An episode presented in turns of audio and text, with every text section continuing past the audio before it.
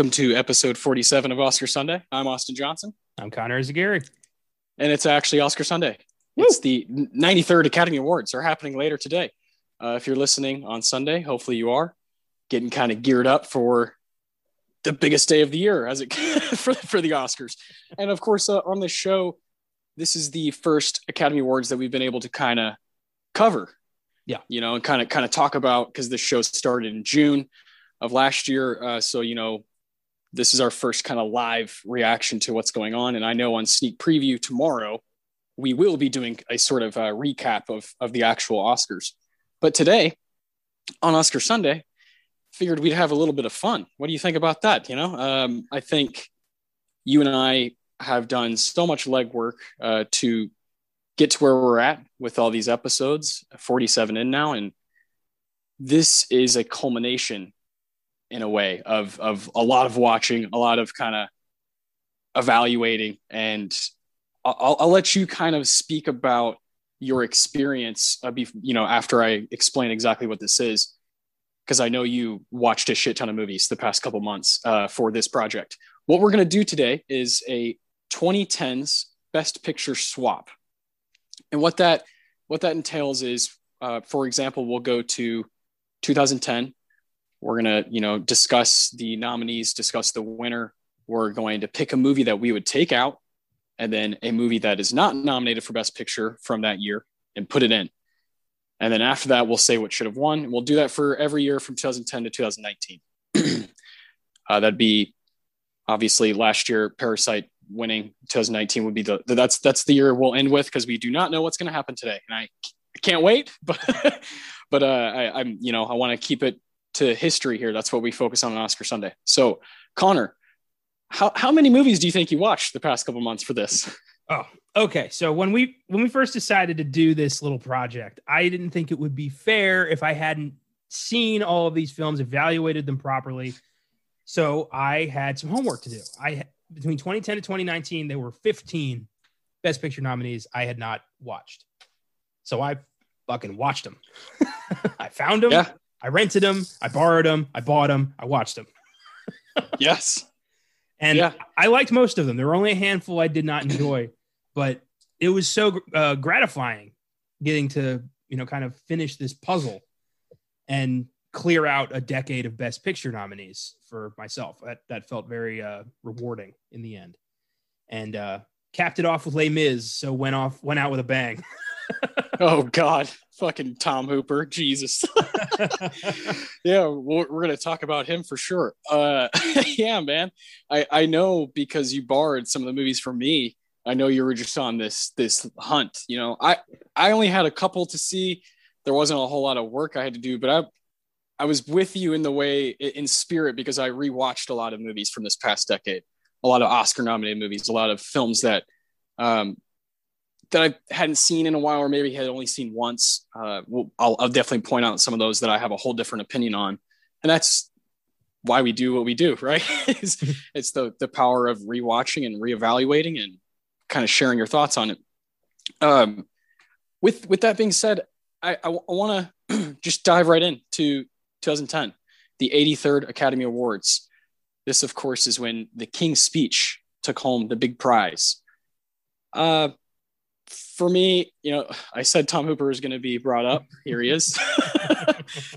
He's, um, you know, a guy who's famous for making a, some good films and then and then Cats. uh, uh, King's Speech is just a, a film I remember seeing in theaters, and I I dug it, you know, for what it was, dug the experience, but I haven't, you know, gone back to revisit it very many times, and it's one of those Best Picture winners that I I don't see as um as one that has like a momentum still. Yeah, yeah, it's true. But it is a good movie. It tells a wholesome story about, you know, a time where England really had to pull together to make it out of this. You know, George Sixth didn't want to be king, didn't ask to be king, but his idiot brother, his idiot Nazi sympathizer brother, Edward Seventh, wanted to marry a divorced American, and the crown was like, "The fuck you are," and he's like, "Oh, the fuck I am." Abdicated, and now this stuttering guys like I'm in charge. Oh no. I like that movie. no, I, I I like it. I just uh yeah, yeah. And you know, you know, you know where my my heart lies here. Uh, uh, I'll, I'll let you I'll let you start though. What what movie would you take out of this 83rd Academy Awards Best Picture group? Well, now that I can confidently say I have seen all of these films, and Yes, I can yes. make an educated uh, choice here, the film I would absolutely remove from this group is Winter's Bone. Yeah. yeah, that film was so dull and pointless, and the rest of these films have something to offer. Yeah, Uh, yeah. No, I, I, I, I have the same. my, my, my takeout is the same as you. Um, this is a, this is a decent group of, of films, and there, there really is. I, I agree with you. I think this is the, the clear weak link. Uh, it's, it's fine. Jennifer Lawrence is fine in it, but it's not a Best Picture nominee type type film. You know, Eh, whether you care or not, you know, there just like comes some sort of expectation and it just doesn't meet them. Uh, so yeah, I'm with you on that one. What what about what film would you put into this group that's not there? this is this is interesting because I'm I'm very excited to see where you went on these because I'm I I think we went to some similar places a couple times. Uh, Possibly, yeah. with 2010, there were some solid films. Um, one particular film I think deserved this slot, and it's The Town. Oh, good pick. Good pick. Up Oh, for one of the best heist movies of all time. Yeah. up for only one Oscar. Jeremy Renner, Best Supporting Actor, did not win. Uh, should have been up for way more. I think it's it, an argument could be said that it's Ben Affleck's best film as a director. And it is. yeah. It's a bitchin' heist film with a lot of heart, and you don't see that a lot. You don't see, you don't usually relate to the to the to the thieves, and I like that. I like that this film kind of makes them a little everybody a little gray, and they're all fantastic. I think that movie's like stellar. I don't know why it did not get more recognized. Yeah, it's pure gold. Yeah. The town's great. That's a movie I thought about for sure. Uh, and it would be so cool if you took Winter's Bone out and you put that in. It just the town just spices everything up, you know. Uh, it's so dedicated to itself, you know, to its own genre, to its own craft. You know, Ben Affleck took that so seriously, and for that reason, the movie's like still so watchable today. You know, you just throw it on now and you're like, just get locked in. It's a fucking wild ride. Yeah, good pick, man. Good pick. Uh, good start. The the film I chose is a you know a bit a bit of maybe in the same tone as Winter's Bone as far as just kind of a bit slow, but uh, I, I went with Blue Valentine. Ah, Derek Cianfrance, 2010. You know, romantic, yeah, just heavy, heavy movie, starring you know Ryan Gosling and Michelle Williams. Uh, in particular, you know those those are the two people right that stand out, and you just kind of take away these, in my opinion, kind of Hall of Fame performances. Michelle Williams was up. She was nominated that year. Ryan Gosling was not, but I, I really think Blue Valentine has a lot more to offer. Of course, Derek Cianfrance is a guy who's, you know, gone on to make Place Beyond the Pines, and then most recently helped work on uh, Darius Marder's uh, Sound of Metal. So the guy's just a fucking superstar, in my opinion. And I love Blue Valentine. I definitely would love to have seen it in this group, but uh, it is not what I think should have won. And I, I want to have that conversation as well. Now that we have Blue Valentine for me in the group and for you, the town, what film should have won at the 83rd Academy Awards? Oh boy. Um this is a this is a very good group, all solid films.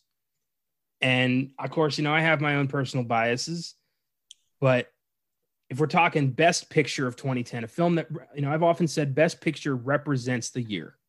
It represents the best that this year had to offer in cinema. And for me, that film is True Grit. Oh, whoa, what a pick. Jeff Bridges reunited with the Coen brothers for this epic Western tale and a film that holds up, I think, better than anything in there. It's a fantastic rewatch, full of heart, full of life lessons, and fantastic performances. And I would have loved to have seen that walk away with Best Picture.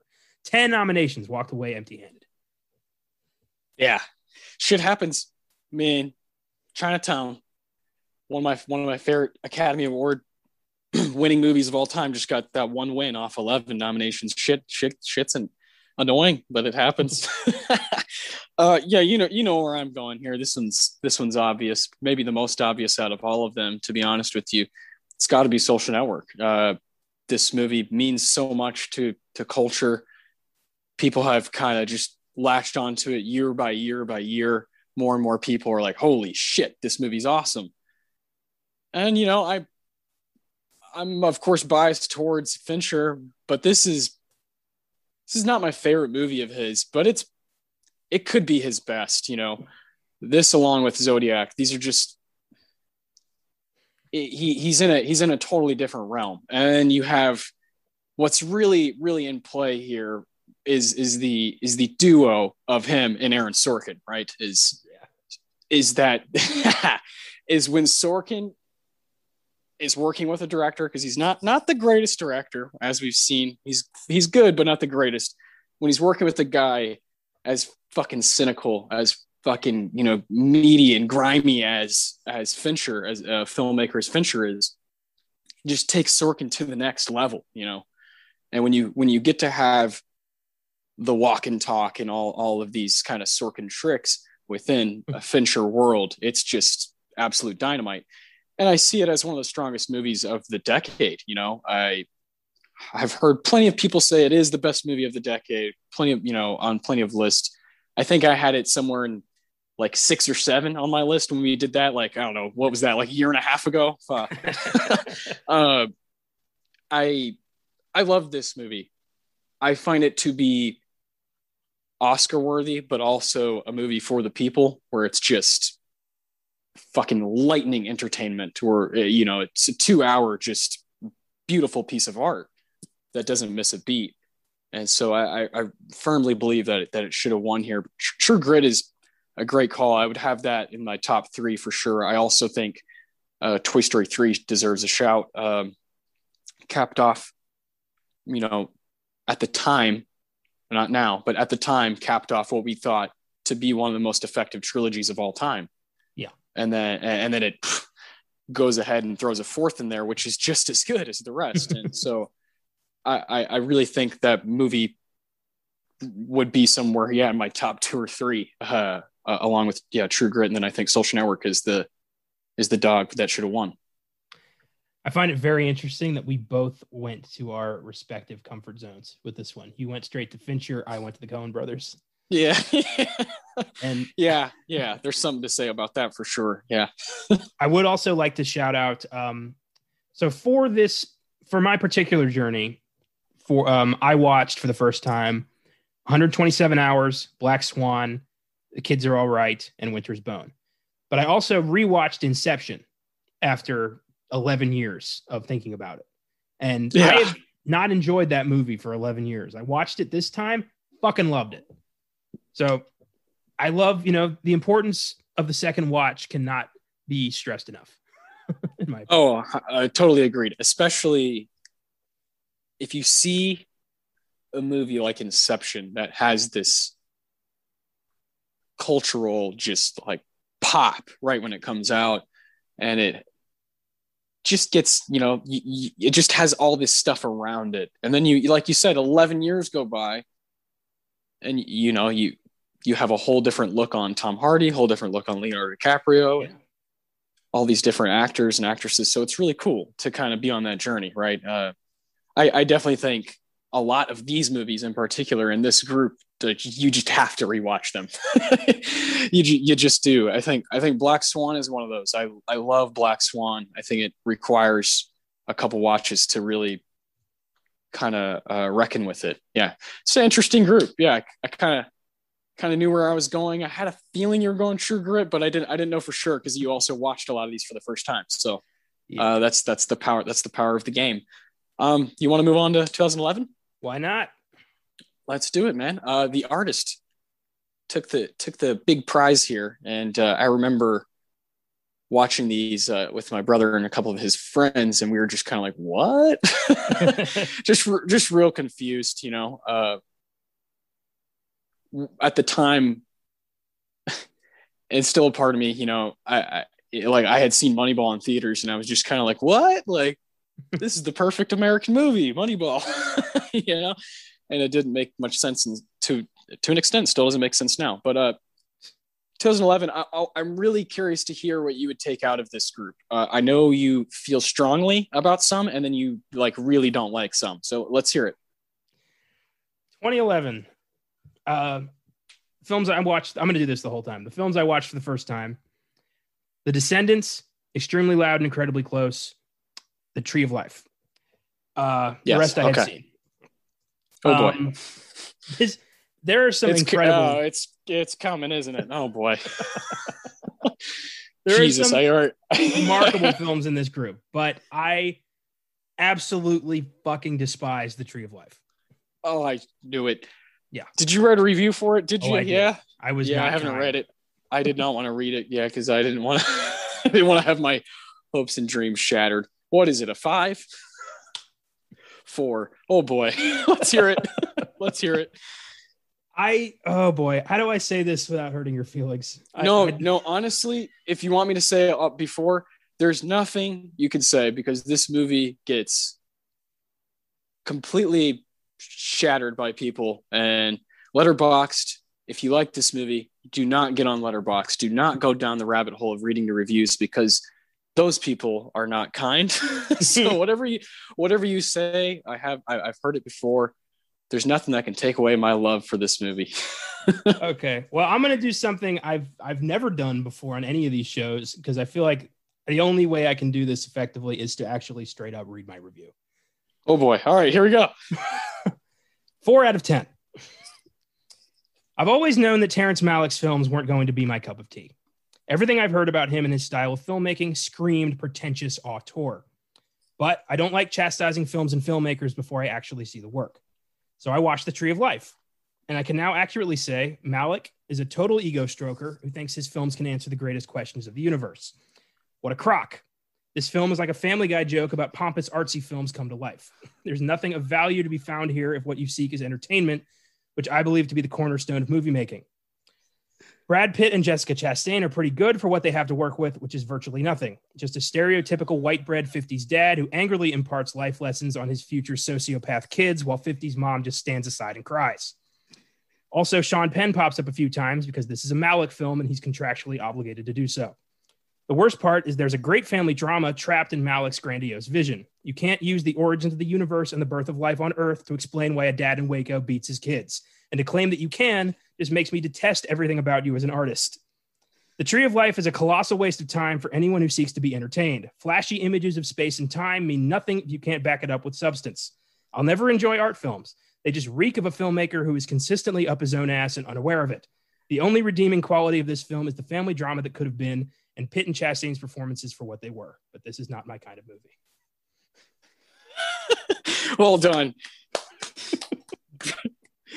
brilliant, brilliant writing. I no, yeah, I, I kind of, kind of, kind of knew that was gonna happen. This is one of the movies you borrowed from me, huh? Yeah, yeah. I knew, like for you know, for years I was gonna hate this. I knew it, and I was yeah. Right. I've watched this a handful of times. First time I watched it was around when it came out, and I was bored, very bored. Uh, and then I watched it for a second time, and like wept, wept like a goddamn child when I watched it the second time. And then now, you know, I I was one of the coolest gifts of all time. My mom got it for me, Criterion, the one that you borrowed. I love that case. I love that. I love owning that. Shout out to my mom for getting me that. That was really cool. Malick is one of my guys.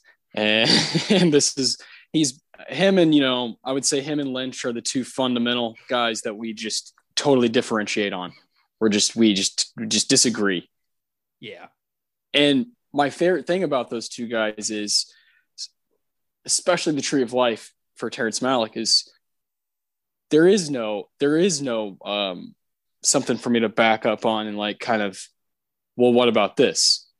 You know, with um, with a movie like Social Network, you could have said, no, the story is shit, and then I would have thrown stuff back at you. No, actually, this is why I think the story is really good. With the Tree of Life, you you mentioned it multiple times in your review. It's an art film. It's not your cup of tea. That's that's that's what it is. And for me, it is my cup of tea. It's like one of my safety movies. Like that one.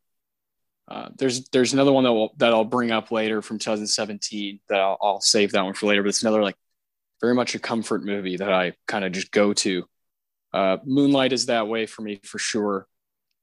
Uh, there's there's some down this line that are kind of that way from this decade where I just if it's on, I feel very very comfortable and I feel very okay in my own skin, sort of thing.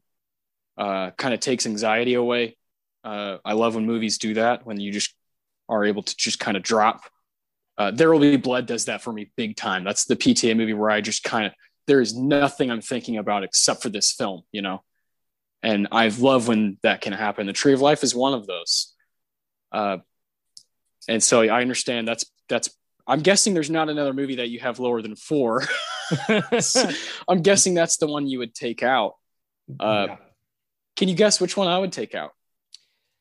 Knowing you, I would guess extremely loud and incredibly close. No, that one's okay. That one's okay. I think that one's decent. I think uh, there's one here that's just criminally overrated, and I think it's The Help. Uh, second guess. Yeah, this is this movie's just jibber jabber to me. It's not not not much good. I think the performers are doing their best, but I I I do not like the uh, tone the tone of this one very much at all. So uh, that one was kind of easy to me. I think Warhorse is I think Warhorse is fine. I think extremely loud and incredibly close is fine. Um, Hugo's Hugo's decent, and then I like the rest. You know, uh, and then I, you know, there's a couple that I love. Obviously, Tree of Life, one of them but yeah, the help was the one that I, I have seen that recently too, and I just was not impressed and just kind of boring to me and kind of kind of kind of a weird tone. Hmm. Fair enough, I get that.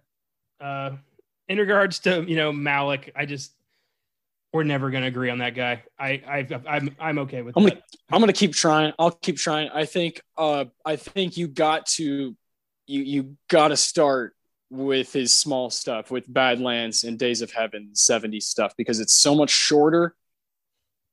The like Badlands is like an hour and a half, Days of Heaven is like an hour and 40.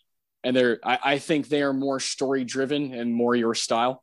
Uh Tree of Life, Knight of Cups, you're just yeah, you no, it's just not your shit, man. It's just not. It's like I'm eating a five course meal that I don't want to eat, but you paid for it, so I have to. Yeah. yeah.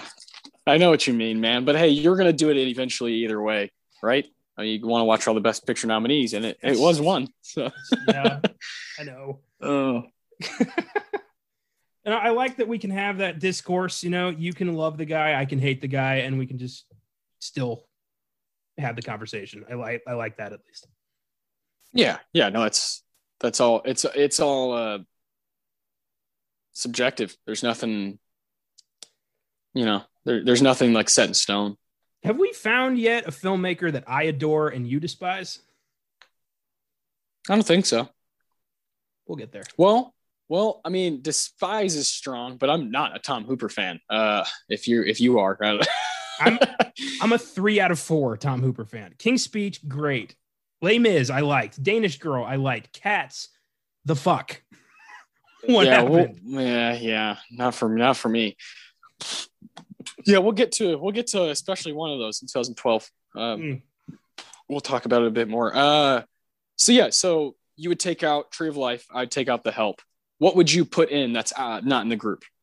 This was a no brainer for me. This is a film that I adore, and I could not believe it, it only received one nomination, and the film is Warrior. Oh, good pick. I did not see that coming an epic brother versus brother struggle for acceptance and glory. And it is an amazing uh, drama featuring three incredible performances from Tom Hardy, Joel Edgerton, and Nick Nolte. And underrated as hell. I don't think enough people know about that film, and I cry my eyes out every time I watch it. It's a family favorite in my family, and uh, it should be here. I like that. That's a that's a cool pick. I, yeah, it's, yeah. That's why I wanted to do this fucking project. I love shit like that. Uh, the town and Warrior. Let's fucking go. of course, uh, of course, my tone is uh, a bit different here. I'm going with another wicked heavy drama. This time out of Iran, uh, a separation. Won Best Foreign Language Film of the Year and was nominated for Best Original Screenplay, but you couldn't give it a Best Picture nomination. How how dare you? You know, you can you can sleep at night putting the help in there, but you can't put fucking a separation. One of the best romantic dramas of the whole decade. That's for sure that I've seen. You know, you you know me, Connor. I I I fucking seek these out. Yeah, this is my this is my game. I like faces. uh, this this this movie is fucking. If you're if you're if you're in for it and if you're in uh, in the right right mood, it's a like life altering kind of movie because the because simply because of when you love movies when you tr- like really really love movies and you watch them all the time and something like this you're just kind of like waiting for it but you don't know it you know? And that's one of the best feelings in the world for a true cinephile someone who really loves watching movies. And i know you're in that boat. I think this movie in the right setting i think will just kind of blow you away. Uh, yeah it, with that being said i also think it should have won uh, this Best Picture. Put it in the group. Also take the win, a separation, 2011 out of Iran. So yeah, I I think that's just a fucking mistake that it's not there. Yeah, I've, you you've been speaking about that one for quite some time now. That's a, a film I'm going to have to just take a look at because I've heard nothing but amazing things about that from all sorts of areas. And uh, I know it's going to be just fucking heart wrenching. and uh, yeah, it's it's tough, tough as nails. Yeah, yeah. Um, for me, as far as the win, um, it's a it's close between Moneyball and The Descendants, but I'm gonna have to give it to Moneyball. Mm, yes, that's my second pick in this group too. Moneyball, just still a gem. It's, yeah, it's perfect. It's a it's a fantastic watch. The Descendants, though, you really after the first watch. I I fucking love Alexander Payne. I don't know what it is, but that guy is such a great dramedy writer. Every film I've seen of his, apart from Downsizing, has been wonderful. And especially The Descendants, something about, you know, Clooney and him combined just make a very realistic dramedy that is half hilarious, half, uh, you know, sob story. And I I enjoyed it very much. I, I found myself just like sucked into that one. And yeah. for a first time watch, that's always a treat. Yeah, dude. Oh, and I knew I was waiting for, I just imagine your reaction to when Robert Forster just fucking lays the smack down. You just, you gotta love that heat check performance from him. And yeah, and Shailene Woodley's really good in it. That movie's, the movie's strong. I, I like that one a lot. Speaking of Alexander Payne, I was just talking to my mom, I was saying I really wish Sideways would have won in 2004 over uh, Million Dollar Baby. That would have been badass. Love I wanna, that shit. I want to revisit Sideways. I I watched Sideways years before I saw anything else by Alexander Payne. I just remember thinking this was really funny, but I didn't know why. And now that mm. I've seen The Descendants in Nebraska, and now I can revisit Sideways with a whole new light, and I, I know I'm going to like it even more. Yeah, dude, that's that's exactly right. You go into take one, keep keep taking one at a time, one at a time. Then eventually you you start understanding a filmmaker's whole language. And, ah, so cool. So Moneyball, Moneyball and a separation. I, I love both of those. That's that's definitely my top two from that year for that I think should have won the award. 2012. Move, moving right along here. This is a fascinating year. I, there's a lot of movies that I really like that are not really here uh, in this in this you know best picture group. So this was very difficult. But Argo won the best picture. This would be the 85th Academy Awards, and uh, you know Argo's fine. Argo's good. It's entertaining. It's not the not no, it's not amazing to me, but I've rewatched it. I've you know kind of kind of had some conversations here and there about it, but uh, but uh, you know, you don't want that kind of that kind of feeling when you're talking about a best picture where you're just kind of like, eh. Yeah, it shouldn't be. You know, that was all right. It should be mind bending. And my biggest issue with Argo is how you know the whitewashing and the the um, you know cutting the Canadians out of the credit and just like kind of me- messing yeah. the story, the true story up to fit to make America look like the hero. It makes yeah. it fucking propaganda, and I don't like that. Yeah. Uh, not Ben Affleck's best work. Yeah. no, but the film that he got mucho credit for. Uh, yeah. For me, my first watches on this one were Amour, Beast of the Southern Wild, Life of Pi, and Les Miserables.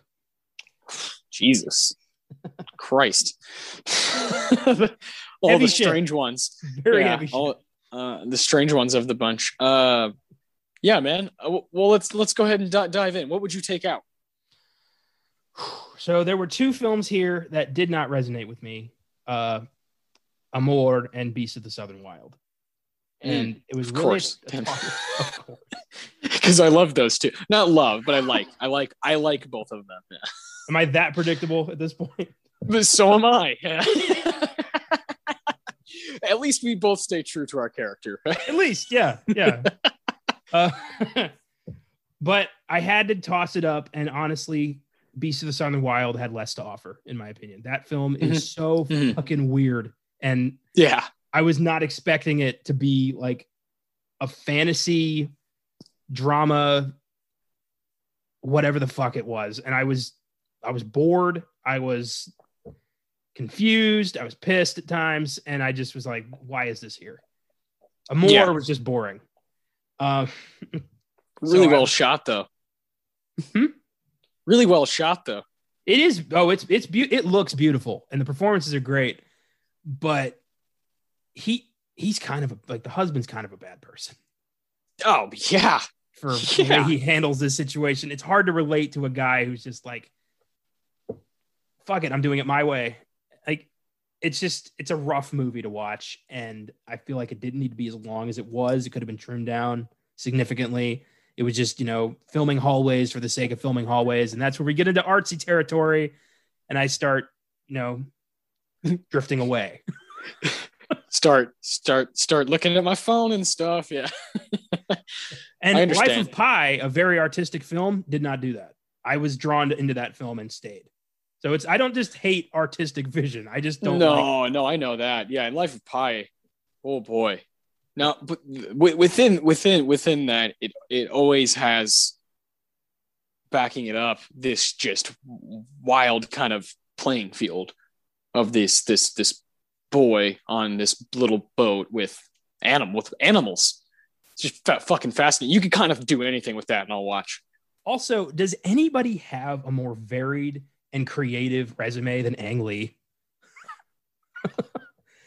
that's mean, such a yeah, that's a good conversation. Yeah. The films he's done are so all over the map, but all like fantastic. You know, Crouching Tiger, Brokeback Mountain.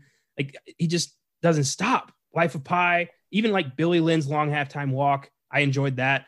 Hulk, I didn't like, but it's there.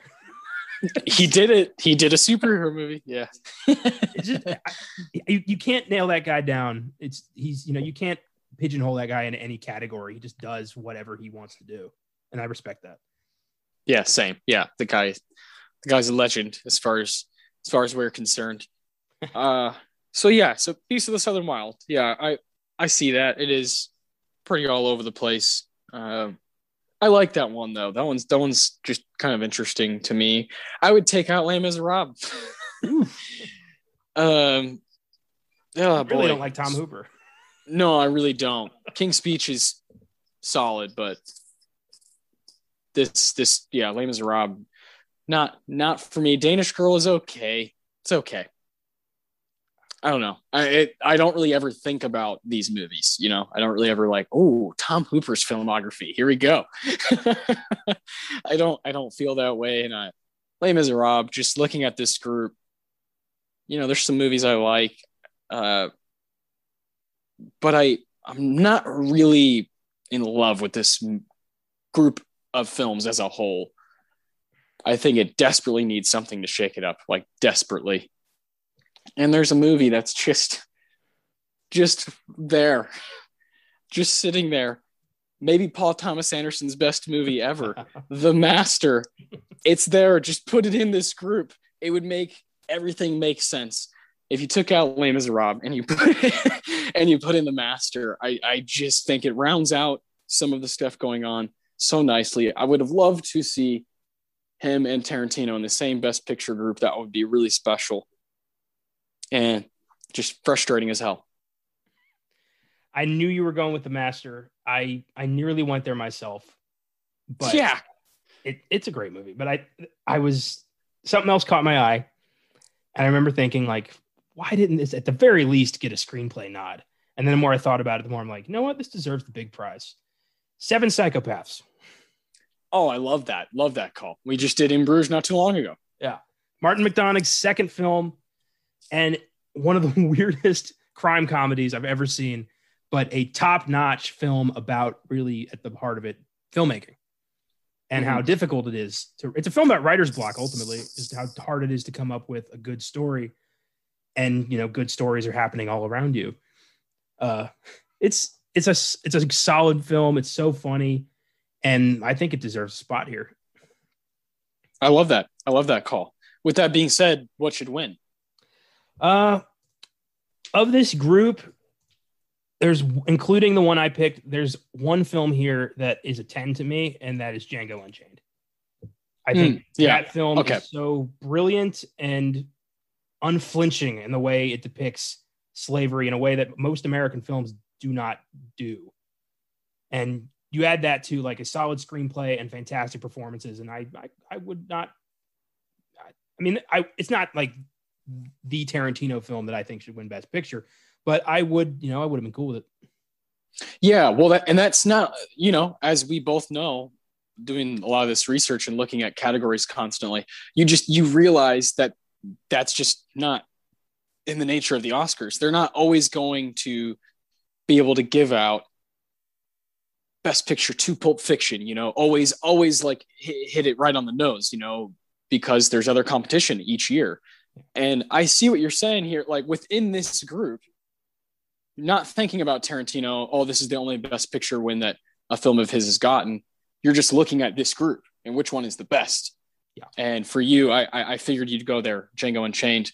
And, and, and you know, you probably know for me, I would choose the one I chose. Is is the master. Yeah. Uh, yeah, I think it's a damn, damn, damn shame that that movie just kind of got missed.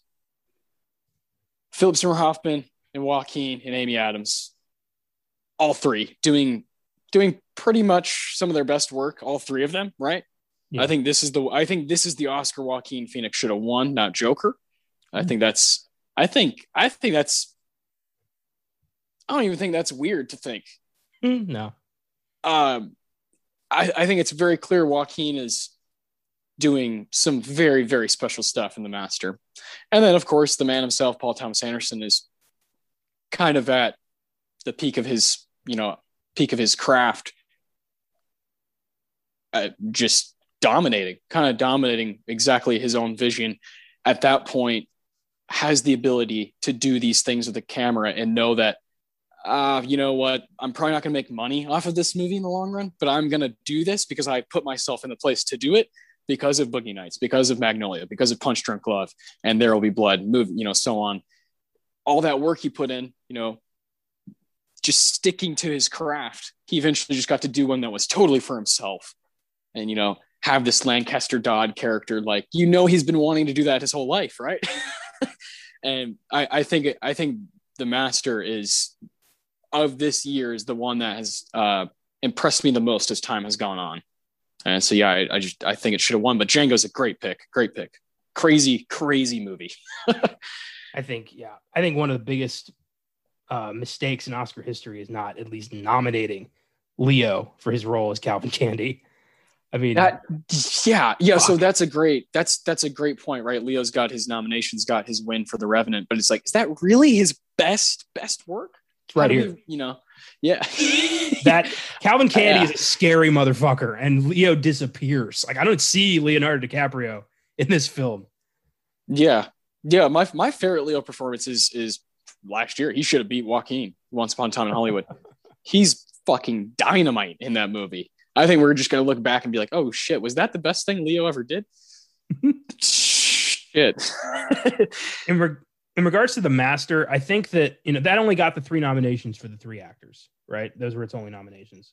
yeah, correct. Yeah. I think that PTA pissed off the wrong people with that film. You know, doing a film that's like not too subtly about Scientology in Hollywood, that's going to upset some people. And I totally get why that film got shut out. Somebody lobbied hard to get that film ignored. Yeah. That's why it's so awesome. It's uh it's totally totally uh got got Citizen Kane vibes going on, you know? It's it's a masterpiece. It's a fucking masterpiece is what it is. One, one of the coolest movies from this year. And and you know, I you said you knew I was going to pick this. You know, I thought I thought long long long and hard about Frances Ha. Oh. Frances Ha is uh, a breathtaking kind of kind of film and I could watch that one over and over and over and I thought about it for a long time but the master to me is just too too strong too strong of a film overall Fair enough. Yeah, it's uh there's some good selections here. Seven Psychopaths is a film that is very dear to my heart because it's one of the films that like I would joke around with my friends in high school, and I almost got I almost got in trouble for quoting it in class once. That was funny. I yelled "fuck the cops," and a teacher happened to be walking by, and I did kind of explain myself out of trouble. So Seven Psychopaths is very dear to me. that's so fantastic Uh, I love that yeah man I I anytime you get to get to shout out you know what we what we just did like I said episode 41 in Bruges we got to really dive into that movie and yeah Mar- and dive into Martin Martin McDonagh's you know kind of filmography. So yeah anytime you get to bring that shit up and talk about it please do. It's good stuff. Uh 2012 yeah that, that's that's an interesting bunch there. I think i think we both agree that that django's quite strong and that uh silver linings playbook had no business being in there. Uh, what do you think about that I don't know if I, I like I kind of like Silver Linings Playbook. I that's another family like favorite of mine. You know, my family loves it. We watch it every Thanksgiving, Easter, whatever Christmas. I don't whatever holidays in that movie we watch it then. Um, it's fine i just it, I, when i watched it most recently i was like this is not a best picture movie like i don't know it's entertaining but it's not it's something i would just watch kind of like on tnt it feels like not so much a oscar best picture nominated movie i don't know but it's I got- fun I got my own problems with David O. Russell, and Yeah. I, okay that's that's exactly it we're gonna we're about to bring him up again right here in 2013 um man oh man yeah david O. russell is exactly is exactly the the thing about it that i'm not totally on board with yeah, he's a brick. and Yeah. um, yeah and I, I think he's i think he's sloppy as fuck yeah I don't get why people keep working with him. Like he's got a reputation for just being a complete crazy son of a bitch. It's Yeah. wild. I mean, Clooney had to you know slam his ass to the ground so he'd stop harassing an extra. but you know, God, yeah what a douche how has he not been canceled? i don't Uh, know yeah, Silver Linings I think is decent. I, I like the way it, it portrays mental illness as not you know something to avoid, but just something to deal with.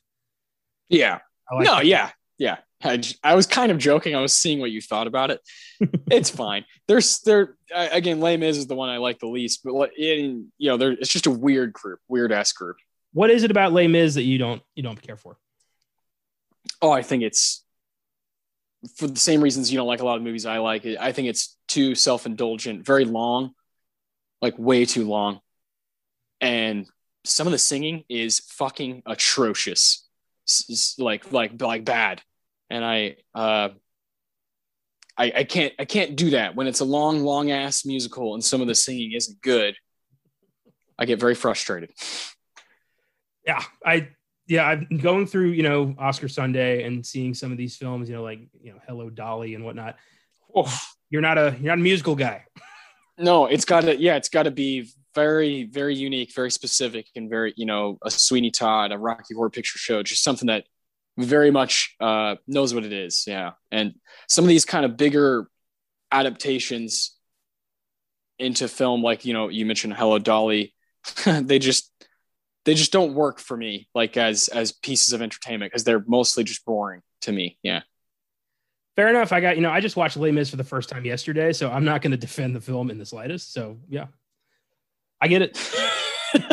I I I um like I know some people who really really dig it, including both my parents. They're very into musicals and very into this. They think they thought this movie was amazing. Yeah. And I get it. I get it. But for me, I just, it just kind of, I just kind of check out. Uh, it is not something I want to just kind of throw on and rewatch like, like ever, you know? that's, and that, that's, that's my biggest thing with best picture. I want the movie to last.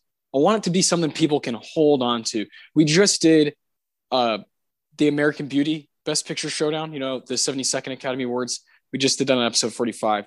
And for like everything we talked about that involved, like is around that movie, it still is a good movie. Like to this day, I like when that happens. We did The Apartment, we did Kramer versus Kramer on the Best Picture Showdown. So those movies are still good. They still hold up.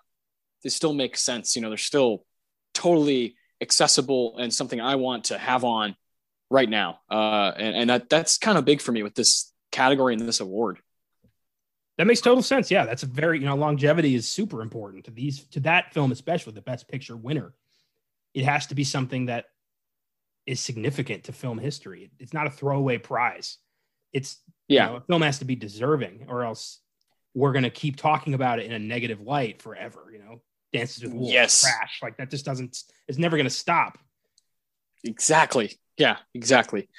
Well, 2013 here we have a winner here. We got we got 12 years a slave took home took home the big prize at the 86th Academy Awards.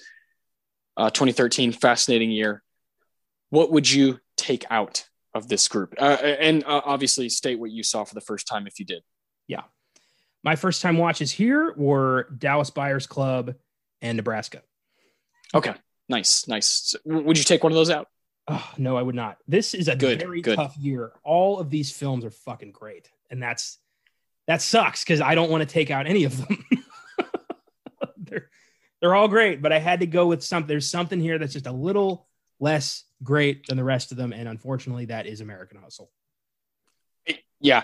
Okay. I don't like this movie. I I own it and I've watched it like 15 times, but every time I'm, this isn't even good. This isn't even good. What am I doing? what am I doing with my night watching American Hustle again? I I don't know.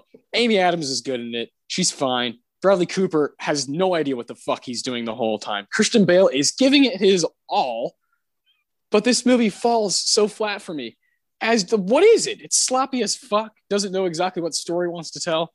Louis C.K. comes in with a heat check, just like, what the hell was that? crazy, crazy movie that I just uh this is this is the one I would take out for sure, man. I for me, it's just I haven't wanted to go back and I don't remember it that well. American Hustle didn't, you know, it yeah. didn't stick. Uh yeah, the rest of these films are, you know, unforgettable, really. Uh well, Let's see where. Yeah, I know. I, I I'm I'm with you. I'm with you. You go down the line, and I mean, you have Tom Hanks killing it, Matthew McConaughey killing it, Alfonso Cuarón in his element. You got one of Joaquin Phoenix's best performances ever. You got Alexander Payne back at it. Philomena, probably the most unique mo- movie out of the group, and then Wolf of Wall Street, a Martin Martin Scorsese Leo mashup. Yeah, I mean, this this group is really cool. I, I just think American Hustle has no business being nominated for Best Picture. No business. Like if this were if this were you know back in back before 2009 and you were just doing five, like it just would get nowhere near to me the best five. There's just no no no way. What what um what film outside of this group from 2013 would you put in? if you had a million years and a million guesses, you never would have guessed this film. Because I didn't even guess I it. love this. I love this. I was looking through my Letterboxd, which has been fucking useful as hell for this project, by the way. Yes, it has. Um, and I was looking at films, and nothing was really clicking. You know, everything was kind of like, yeah, it was good, but does it deserve to be here? And then I stumbled onto a film I remembered watching on Netflix a long time ago and thought, holy shit, I still think about this movie. And it is 2013's Blue Ruin. Whoa. Excellent choice. I love it. I love that. Yeah, it's like a prototype Coen Brothers PTA movie, like in you know in training, about a homeless guy just trying to do right by his family. It's a remarkably fast-paced, quick film that is wildly unpredictable and haunting. And I, I really think this deserved, you know, it's an indie film that deserves so much more attention. Oh, yeah. Oh, yeah. Yeah. So Blue Ruin, my selection. Excellent choice, man. Oh, wow. I did not think that I would be able to geek out on Jeremy Saulnier for a couple minutes. The guy, my man, does Blue Ruin in Green Room, 2013, 2015. How, what the fuck do you want? You know, out of a, of a back-to-back uh, directorial efforts. Great pick. I had no idea you were gonna you're gonna bring this one up. Blue Ruin, like you said, is kind of a genre bender and kind of reminds you of all these different directors that Jeremy probably loves, just like we do. And that that is the shit. Uh, also, uh, I'm backing up just more of what you said is the, the hour and a half runtime, just clean cut, bam, bam, bam. It's just a movie, a movie's movie. Great pick. That is that would spice up this bunch very nicely. And anything to get American Hustle out of there. So yeah, I love that pick, man. That's really cool. I, I for a second thought you were to choose the same movie I chose because you said you watched on Netflix. I also watched this movie that I'm putting in on Netflix. This is a movie that got totally shut out. Right? And I love that we can we can bring films like that up. I think it's I think it's, you know, one of my favorite things to do is find movies that don't have Oscar nominations because there's so goddamn many, you know. Yeah. uh this is not I, I think i think is now i think now is an, a, a popular opinion to think that ryan coogler's fruitvale station Ah, is is one of the strongest efforts from 2013 uh just a devastating devastating movie. Also totally on top of what it wants to do right? It's a biography a you know like a biopic about oscar grant in the last day of his life. And is shot like someone who has been running to filmmaking for like years. It's like someone who is just on this hunt to make something that's going to last. Another, uh, uh, like Blue Ruin, it's an hour and 25 minutes, this movie, but it punches you harder than anything from 2013. An absolute must, right? An absolute must for uh, Coogler fans, for Michael B. Jordan fans, and then an absolute must for fucking, you know, people. So those films that kind of break the entertainment wall and then being like, holy shit, you need to see this. You know, this is important. There's important films for people to watch to to get an understanding of uh, to grasp situations, right? Uh, amazing stuff from Michael B. He should have been up for Best Actor. Coogler should have been up for Best Director. This movie should have been up for Best Picture. yeah. Can't won't, won't argue with that. That's a that's a powerful film, and a great great selection for sure. Hell yeah! What do you what do you have after putting Blue Ruin in? How, what do you have winning from 2013? Hmm. This is tough. Um, 12 Years a Slave is a great movie, but it is for me a one and done. I I have no interest in seeing this again simply because it is such a rough watch. Uh, but does that? I don't know if that takes away from its you know its gravitas. It's I power. Yeah. I don't know. I'm trying to think like what here spoke to me the most. And I got to go with my gut and I have to give it to Philomena. Awesome pick. take it away. Awesome pick. That movie was so so upsetting, and it's it's. I think one. I think it's Judi Dench's greatest performance, and Mm. just a woman who had so much dark shit happen to her, but refuses to let it mess with her outlook on life. To still remain upbeat and optimistic after all that, and you know, finding the child that the the uh, convent took away from you. I, it's a it's a devastating story with an ending that just kicks you right in the fucking stomach.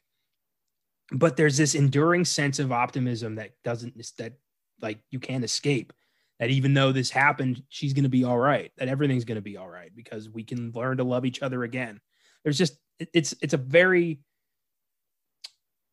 it's, it's like a palate cleanser almost. Mm. and i think it would have been really really sweet to see that win but i totally understand why 12 years a slave took that oscar. There's no you know i'm not going to argue against that. It's it's a great movie yeah, yeah. Oh man.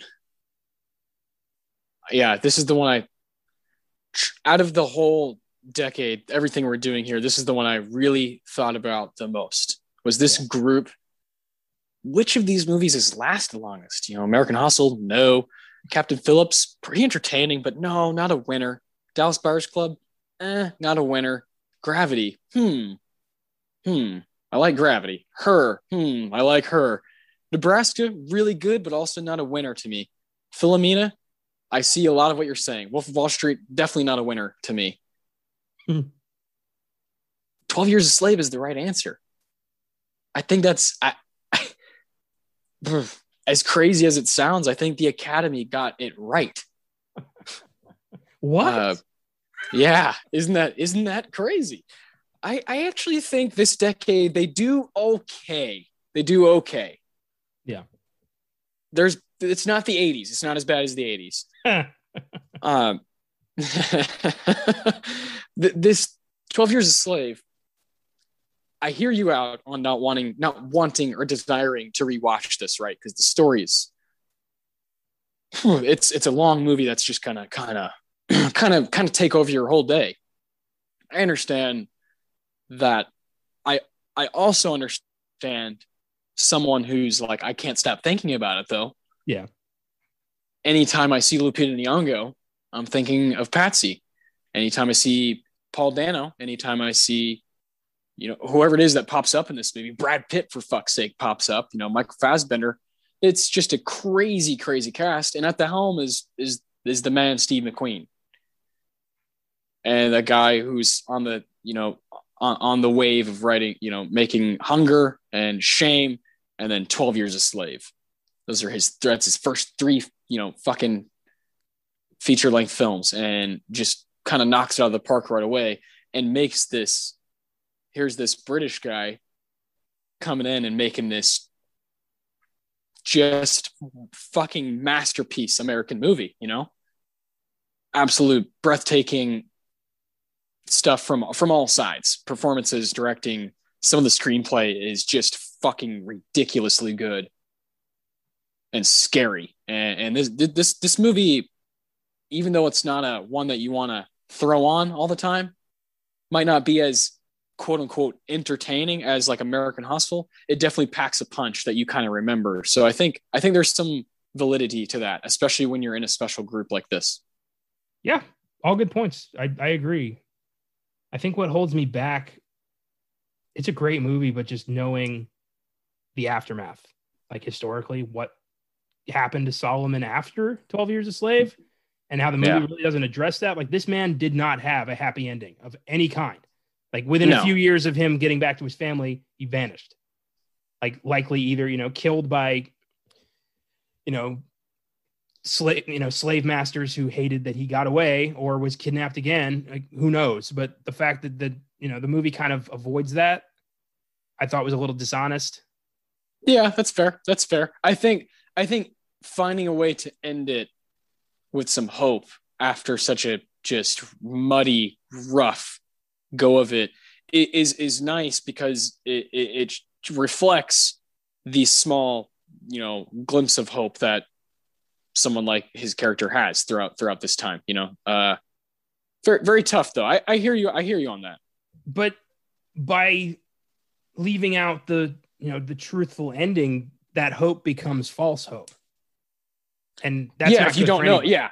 If you don't know the end, yeah, you're right. Yeah. If you don't have that prior knowledge, which I'm guessing most people don't when they're watching the movie, fair then yeah, you don't know. Because yeah, I think if like you and I we were watching it today, we know this is kind of foreshadowing. It's just kind of it's temporary hope until, and that would be uh, that would have to be a whole other movie. yeah, and there's just not enough known about him to make that movie. Yeah, Um, but yeah, it is. It's a solid film. The performances are fantastic. The story is solid, and I, yeah, I won't argue against it getting Best Picture. I've just got my own, you know, minor hangups. yeah, fa- yeah, totally, totally fair. I think her and Gravity are the two that are closest to me choosing out of this group. Uh, just, but Gravity's a little too. I understand why someone just wouldn't like it at all, you know. And you don't really want a Best Picture to be not accessible to everybody, which is why I didn't vote for like a Tree of Life, the Tree of Life, because that's not something everybody's going to enjoy, and it's not going to last like that. But and I think her isn't like not everybody's going to love that either. So I, I don't know. I think Twelve Years a Slave is a movie. If you watch it, you get through it that one time. There's no way you're not going to be impacted in some way. Gravity is great on the big screen for the first time, but after you know what's going to happen, the movie loses a lot of punch. Yeah, And you know, the smaller the screen gets, the less you know extravagant it becomes. So I get why Gravity's kind of faded away a little bit. yeah, yeah. Um, Dallas Buyers Club is the film I'd go to next. Honestly, I thought that film was very well put together. Uh, I liked the story. I liked watching a uh, watching a homophobe grow. I thought was very rewarding. Watching him kind of realize that we all have worth and we're all fighting our own battles. Like it's good. It's good to be reminded that people can change. Yeah, yeah, I, yeah. I like I like that movie. I I own that one. I've rewatched it a few times. It's it's it's solid. It's solid. I definitely definitely like it being in this group. Same with same with Nebraska, man. Nebraska's solid as hell. I, I like that it's in the group. Yeah, me too. 2013 was a great year. It's like all those films, for the most part, are solid movies. Hell yeah, man. Let's move on to the year of Birdman, 2014. uh, uh, awesome movie. I still I still love Birdman. I think it's great. It's it's wildly entertaining. It gets better every time I watch it. Yeah, I, yeah. I just kind of have a smile on my face. Michael Keaton's the fucking man. Um, what would you take out of this group? So this was the first Oscars where I actually started paying full attention. So Yes. I watched all of the nominees prior to the show and was like, I'm gonna I'm gonna bet this. Like I'm gonna I'm gonna focus now because that 2014 is the year we that Caleb and I started filmgazm.com. Yes. So all of these films are very rewarding in their own way, but I think American Sniper is dishonest, and I'm gonna take that out. Same. Get that shit out of here. That noise. What's up with movies with the first word American here? American Hustle, American Sniper. Clint Eastwood, dog. One of your worst efforts, my man. This movie, no good. Just, just no business being here. Well, again, it's fucking propaganda.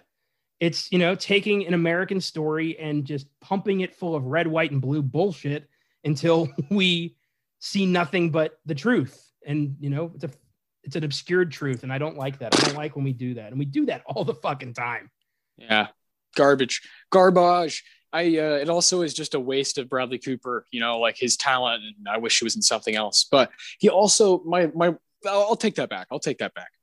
That's that's that's silly, and I do that too often because with that we we get a relationship between Bradley Cooper and Clint Eastwood, and I know that they that Clint Eastwood had a heavy impact on him going out and being inspired to make A Star Is Born. So uh, to, to go ahead and kind of take that director's chair. So I'll take that back a little bit, but this movie's just not good. yeah. When I went to see it, it was a loaded house full of Texans. Well, yeah, we're in Texas. Yeah, yeah. And I didn't know who Chris Kyle was, so I had no loyalty to the man. People wear T-shirts of him. Yeah. Yeah. I thought the Punisher logo was, you know, oh, they're a fan of the comic book. No, that's been No. like way the fuck. I don't like that at all. But No. the more I learned about this man, the more I learned that this guy was unstable. And bragging about some dark shit. And I don't think we should be glorifying him in a biopic that makes him look like Jesus Christ. yeah, American Sniper. Like, what the why are, fuck? Why are we celebrating that? That's a fucked Yeah. up brag. Yeah. So, with that being said, what what, what film from 2014, which is just a, a a year that you already spoke about being the year of film filmgazm kind of coming to life, and then you and I, I believe it's episode eight of Oscar Sunday, we did Whiplash. So we kind of dove into 2014, and we were both just like, we're in love with this year. Yeah.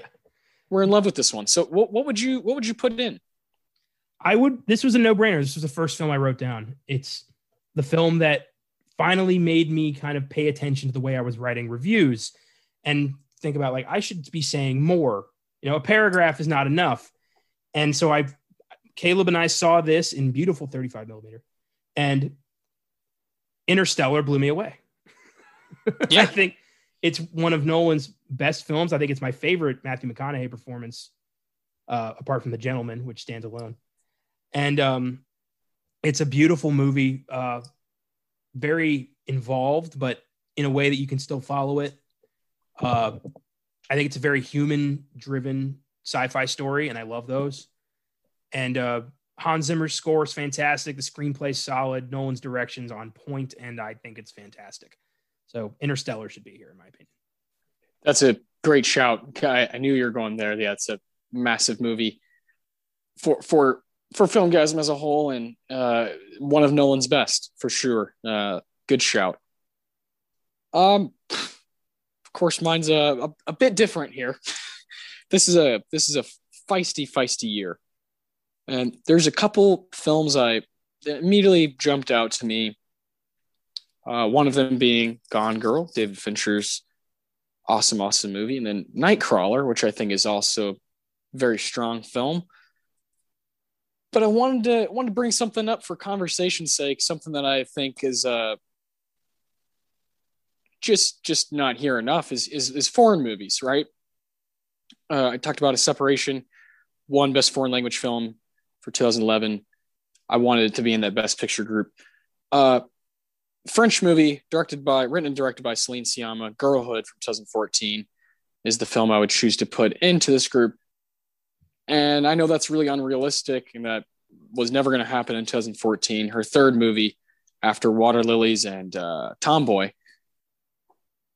But I think that's part of the problem with the Oscars is those kind of ideas we have of what an Oscar movie is. Those are the things I want to kind of I would love to see torn down. Um, I I think this year there's some predictability, like in, for the 93rd Academy Awards today, but there's also some films that are surprising that, that aren't typical Oscar movies, like Sound of Metal and Promising Young Woman. I like seeing that happen. Girlhood is a French film about a girl really just trying to find her way after kind of being defeated by her her environment, a few individuals in her life, but then she meets some individuals who inspire her and she becomes kind of a part of their group and I mean, when you find when you find solace and you find fucking friendship and family, there's no telling what where it will take you, right? And what what lengths you're going to go to. In girlhood, as much as I love boyhood, I think girlhood just does that just does that on like on a on a crazy crazy scale and is my favorite movie by Celine Sciamma. She also, of course, did the very well well received, well reviewed uh, Portrait of a Lady on Fire from last year. So she's a very talented filmmaker, and I I just I wish more movies like this, foreign, small, whatever it may be, we're just represented more, you know, and that's whether it's unrealistic or not. That's just kind of why I want to do the project, you know, is to kind of shout out movies that I wish could break through that kind of barrier. Uh, and and yeah, this this movie is really special to me. It's really really really strong. You know, I've heard you talk about a lot of different filmmakers over the past year, a lot of people who you've discovered. And the summer's coming up, which means I'm about to have a lot more free time. So I'm thinking maybe I might have you make me a list Ah, dangerous. just so I can understand where you're coming from on all these guys because I, I would love to, to you know be able to say like oh yeah I love that about this movie. So first for conversation's sake, I think I'll do that. Well, yeah, you you know these are the, these are ones that I obviously feel intensely about. You've heard me bring up a separation, I'm sure, multiple times. It's one that I, it's kind of to me like um, a marriage story, like on steroids, you know. Yeah. So like you thought you thought marriage story was tough, silly shit's shit's child's play compared to Asghar Farhadi's A Separation from 2011, and that's that's the shit that uh, of course I'll always try to uh, ask you to watch and see if you like. Yeah.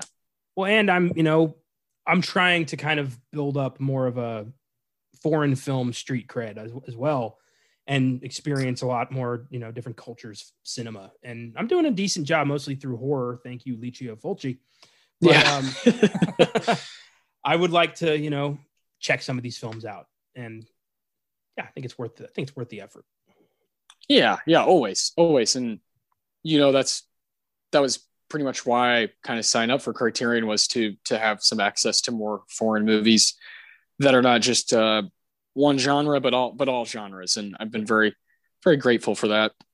And Celine Sciamma is yeah totally someone that I think you would dig certain aspects of her filmmaking. Same way you kind of I I kind of push you to watch more uh, Yorgos Lanthimos. You know, you just find shit you like and find shit like Dogtooth that's not as uh not as uh not as easy. no, yeah, that's one of my favorite guys for sure. Uh, what what should have won this year? I maybe we're on the same page here. As much as I love Birdman, this was Whiplash's award yeah, yeah, come on, not quite my tempo for sure. Whiplash is, yeah, Whiplash is the best movie from 2014. Hands down, it's the film that's lasted the longest, the film I've revisited the most, and one of my favorite movies at this point. Same. It's probably my top 10 movies of all time, top 20, somewhere in there. I mean, it really is up there. The the, the isolated feeling you get, you know, with with with the, our character with Miles Teller, just really underrated performance at this point and of course we all know J.K. is just knocking out of the fucking park as Terence. So yeah, I uh, Whiplash is kind of I think one of the things that you and I figured out early on in our friendship. Oh yeah, you like Whiplash, I like Whiplash. We're gonna do it on Oscar Sunday. We did it. We did it early on because it was it was the first 2010s movie we did because we we're we're just kind of kind of big on it here here at Filmgazm. awesome movie. Yeah, that, that, that one's easy. Uh, Anything else on 2014? Um, I really enjoy a lot of these films. I'd like to just kind of shine a little yeah. bit of spotlight on um, the theory of everything. Okay. Uh, there, I've seen that movie four times now. I've never not cried. Wow. Such a touching film, and Jóhann Jóhannsson's score is what does it mm. for me. I mean, Jesus Christ. Uh, Eddie Redmayne does an incredible job as Stephen Hawking. And just seeing that man's life and what he went through and what he accomplished is mind bending and incredibly inspiring. I, th- I think that movie is uh, criminally underrated and I, I adore it. Uh, same with the imitation game. I, th- I throw that right up there too. Yeah. Well, if we'll be here all fucking day if I start talking about Wes Anderson or Richard Linklater. Boyhood or Grand Budapest Hotel. So let's move on to 2015. okay. I, I really could. Those two, those two movies are very strong, and I know you feel feel delighted about Grand Budapest Hotel, but I could really go on forever about the two guys. 2015 Spotlight wins, just a spectacular movie. Awesome, awesome stuff. This group I, I, I like everything in here. There's to me not really a weak link. I had to kind of narrow it down to a bottom two, and even that was very hard. And then I just flipped a coin. Uh, how did you go about taking one out of here? Because this is so difficult. Well, the uh, my first, my last first time watch was Room. I the rest of mm. I had seen everything. Yeah, um, and that's a haunting movie. Yeah, good uh, lord, but so good. So yeah, I'm I'm on I'm with you. I thought all of these films were good. Uh, but one film I just didn't like a little bit, or I, I liked a little bit less, and that's The Big Short. Ah, interesting. Okay. Okay. Yeah. I found that film very hard to follow because I don't have an economics degree and I don't understand how that works. so I did not, I thought it was not very like translatable.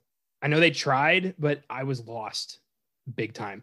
And you know, to put that in perspective, there was a film that came out in 2011 called Margin Call that mm. had a similar mm. uh, story, and I was able to follow that no problem. Margin Call is badass. I really liked that movie. But Big Short, despite you know, I love Adam McKay, I love Steve Carell, Christian Bale, Ryan Gosling, Brad Pitt. All these guys are fantastic, but the movie is really dull, in my opinion. Hmm. Interesting. I, I like The Big Short. I think it's I think it's okay. It was uh not one of the ones in the bottom two for me. The bottom two consisted of The Martian, and the one I would take out is Bridge of Spies. Uh, there's there's no way I'm taking Brooklyn out. There's no way I'm taking Mad Max out. No way I'm taking Revenant or the room or Room out. Uh, and Spotlight I think is fantastic. So it really was super hard. I think all of these are at least an eight for me. Um, as far as Filmgazm ratings go, all at least eight out of ten.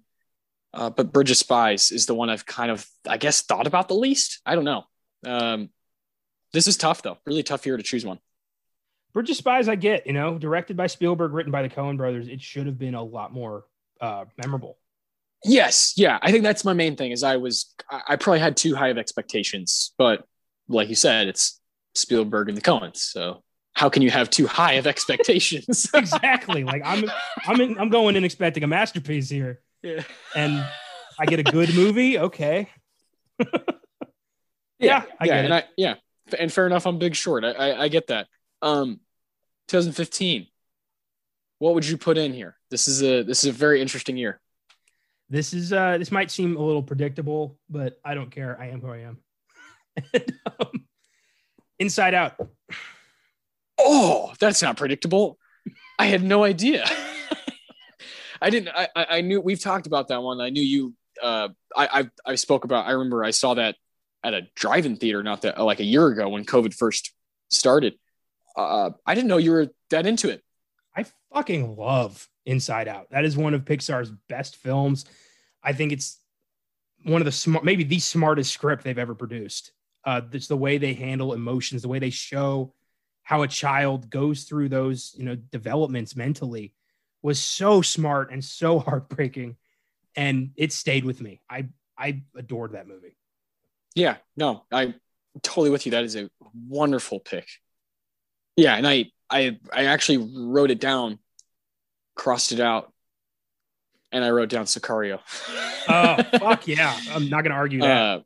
Uh, oh boy, um, Sicario might not even be my favorite Denis Villeneuve movie, but it should be here in 2015 because it's one of the best 2015 movies. It's uh, uh yeah, just a like a fucking like edge of your seat type movie, like the whole way. And I think this group, if you could add something to it to kind of rival with Mad Max, I think Sicario would be kind of a cool counterpoint to it. Um, yeah, I Denny Denny's the man. He's as far as I'm concerned, the guy hasn't missed yet, and I cannot wait for Dune. But Sicario might be his best overall film. See, I'm not. I've I've only seen Sicario and Arrival, so I don't have a lot to draw from yet. Blade Runner, dog. Blade Runner, Prisoners, Enemy. Yes, yes, yeah. Prisoners and Enemy. I want to see Blade Runner. I'm hesitant because I'm not a Blade Runner fan. Neither am I. I but I love 2049. Blade Runner 1982 is is whatever is is kind of is fine, but Blade Runner 2049. Yeah, Denny Denny just at the helm way better movie. Fair enough. But Sicario is such a cool movie. And I hadn't, you know, I went in with no expectations on that one. I didn't know who the hell Denis Villeneuve was. I barely knew who Emily Blunt was. And I walked away from that thinking, like, fuck, that was cool. And I, I, I yeah, it's, it's fantastic. I, I wish that had been there as well. Yeah. Yeah, man. Straight up. And what, what should have won at the 88th Academy Awards? Mm. Spotlight is a good movie, but like 12 Years a Slave, it's fucking hard to watch. And yeah, I that that's important to me. A movie that like rewatchability is big for me, and I get why that won. It's very significant, but I think this should have gone to The Revenant. Fair enough. State your case. I can't argue. That is one of the most gorgeous films I've ever seen. I Alejandro had a hell of a two year back to back with Birdman and The Revenant, and this film is so perfect. It's just like it's a tightly, you know, what's the term? It's, it's like a it's a Swiss watch. It's just it, everything has to work when it works, and I I love it. It like it's his Kubrick film, Mm. and it's rewatchable as fuck. It's so entertaining. That that all the performances are fantastic. The ending is satisfying. Watching this dude go from getting ripped to shreds by a bear to like nursing himself back to health is fucking crazy. And I love the long, un, you know, uninterrupted shots. And I, I just think it's the most well constructed film of this bunch. Yeah, I, I can't argue that, man. I think the strongest point of it is is Alejandro and Emmanuel Lubezki, who are the cinematographer. Those two guys did Birdman together, did The Revenant. We talked about Gravity. That's the cinematographer of Gravity, working with Alfonso Cuarón. Also worked on Children of Men.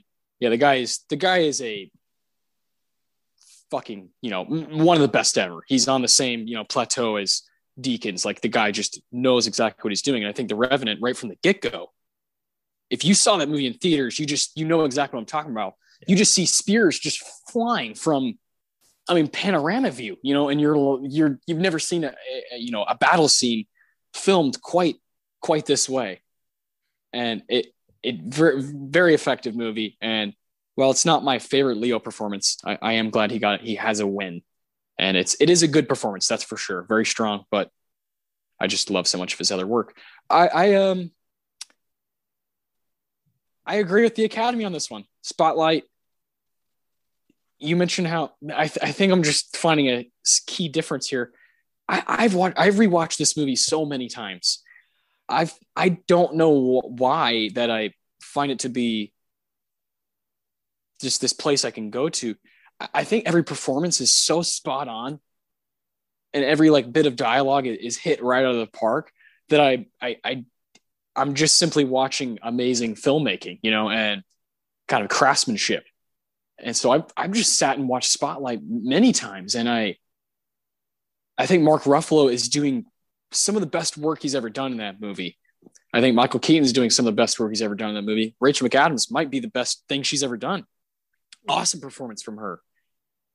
Every, everyone's like locked in. You got real survivors in some of these scenes telling some of these stories. You got Stanley Tucci just fucking knocking it out of the park every time he's on the screen. Everyone's on board. Everyone's on the same page.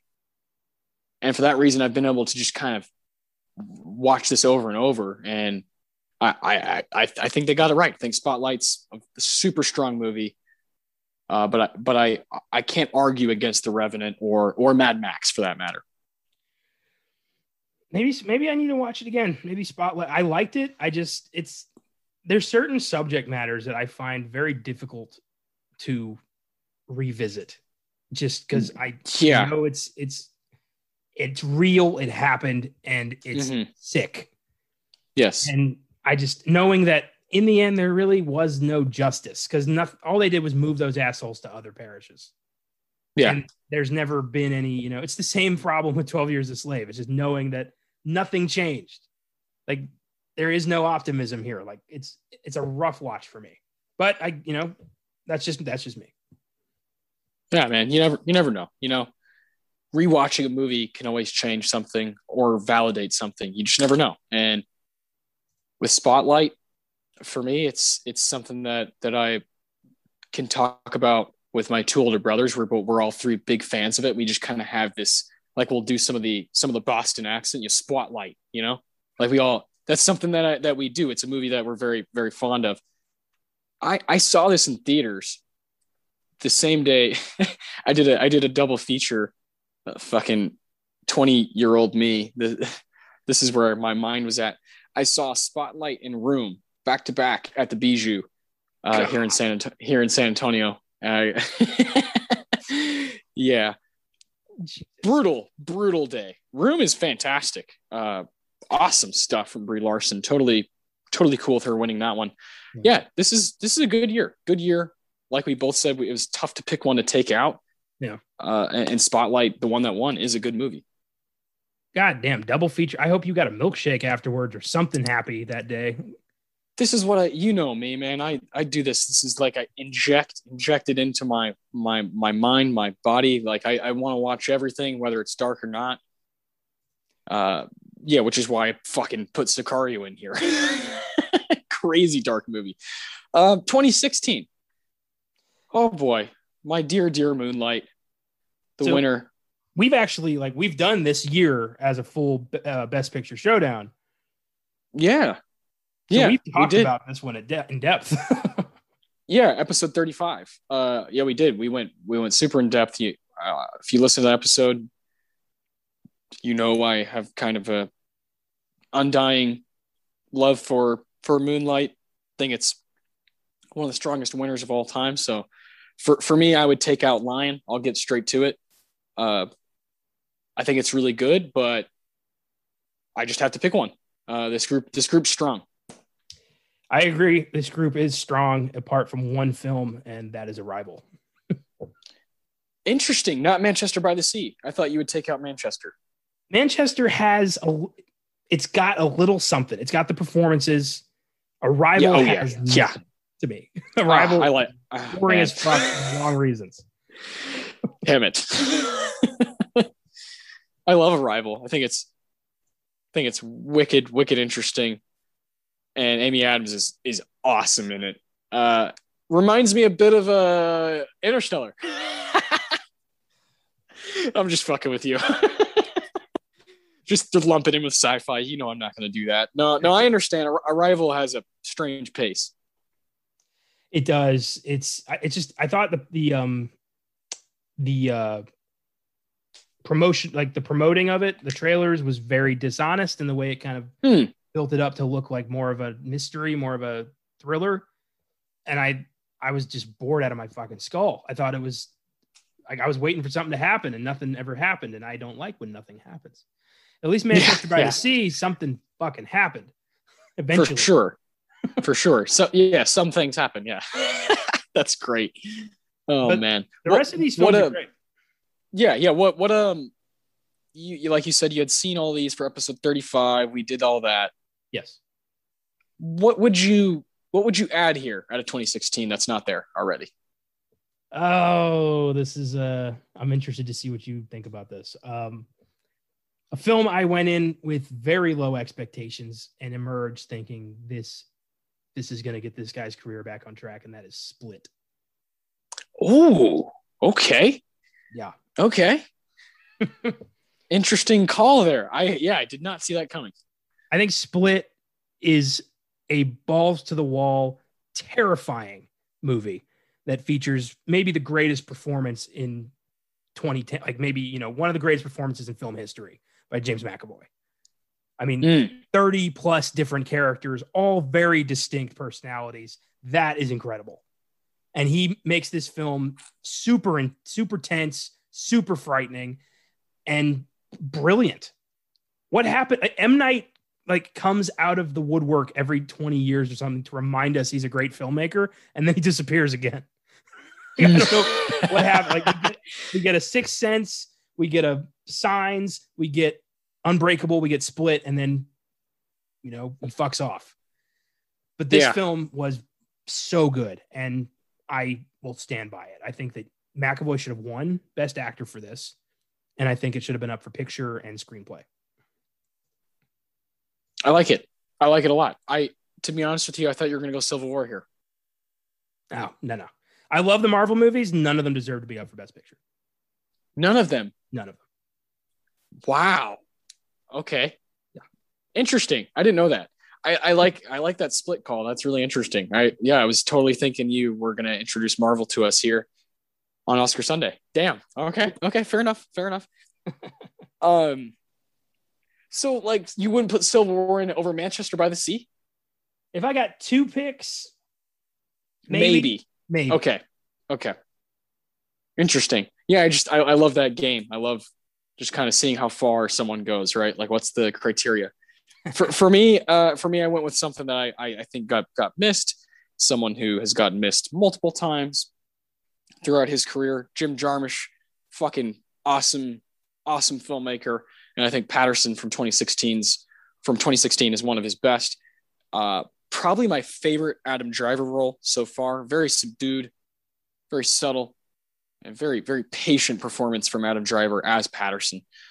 Uh, he's a plays a bus driver, and this movie got got quite a slow pace to it, but to me is is is very entertaining in its uh, intricacies and its its uh, attention to detail. I, I, and Jim Jarmusch, you know, is is a guy who definitely does that. Is very very keen on, you know, getting getting his vision exactly what he wants it to be. Uh, I, I rewatched this movie just to kind of make sure I was I, I, was feeling the way I was feeling about it, and and I I do I feel stronger about it actually now after having watched it a second time, and then I also watched uh, not too long ago um, Ghost Dog Way of the Samurai Jim Jarmusch maybe my favorite Jim Jarmusch movie from 1999, just fucking bonkers, and I love being able to pair those things together as you're kind of watching something for a podcast. You're like, oh, I'll go ahead and latch this onto it so I can get extra background info, extra knowledge, extra street cred.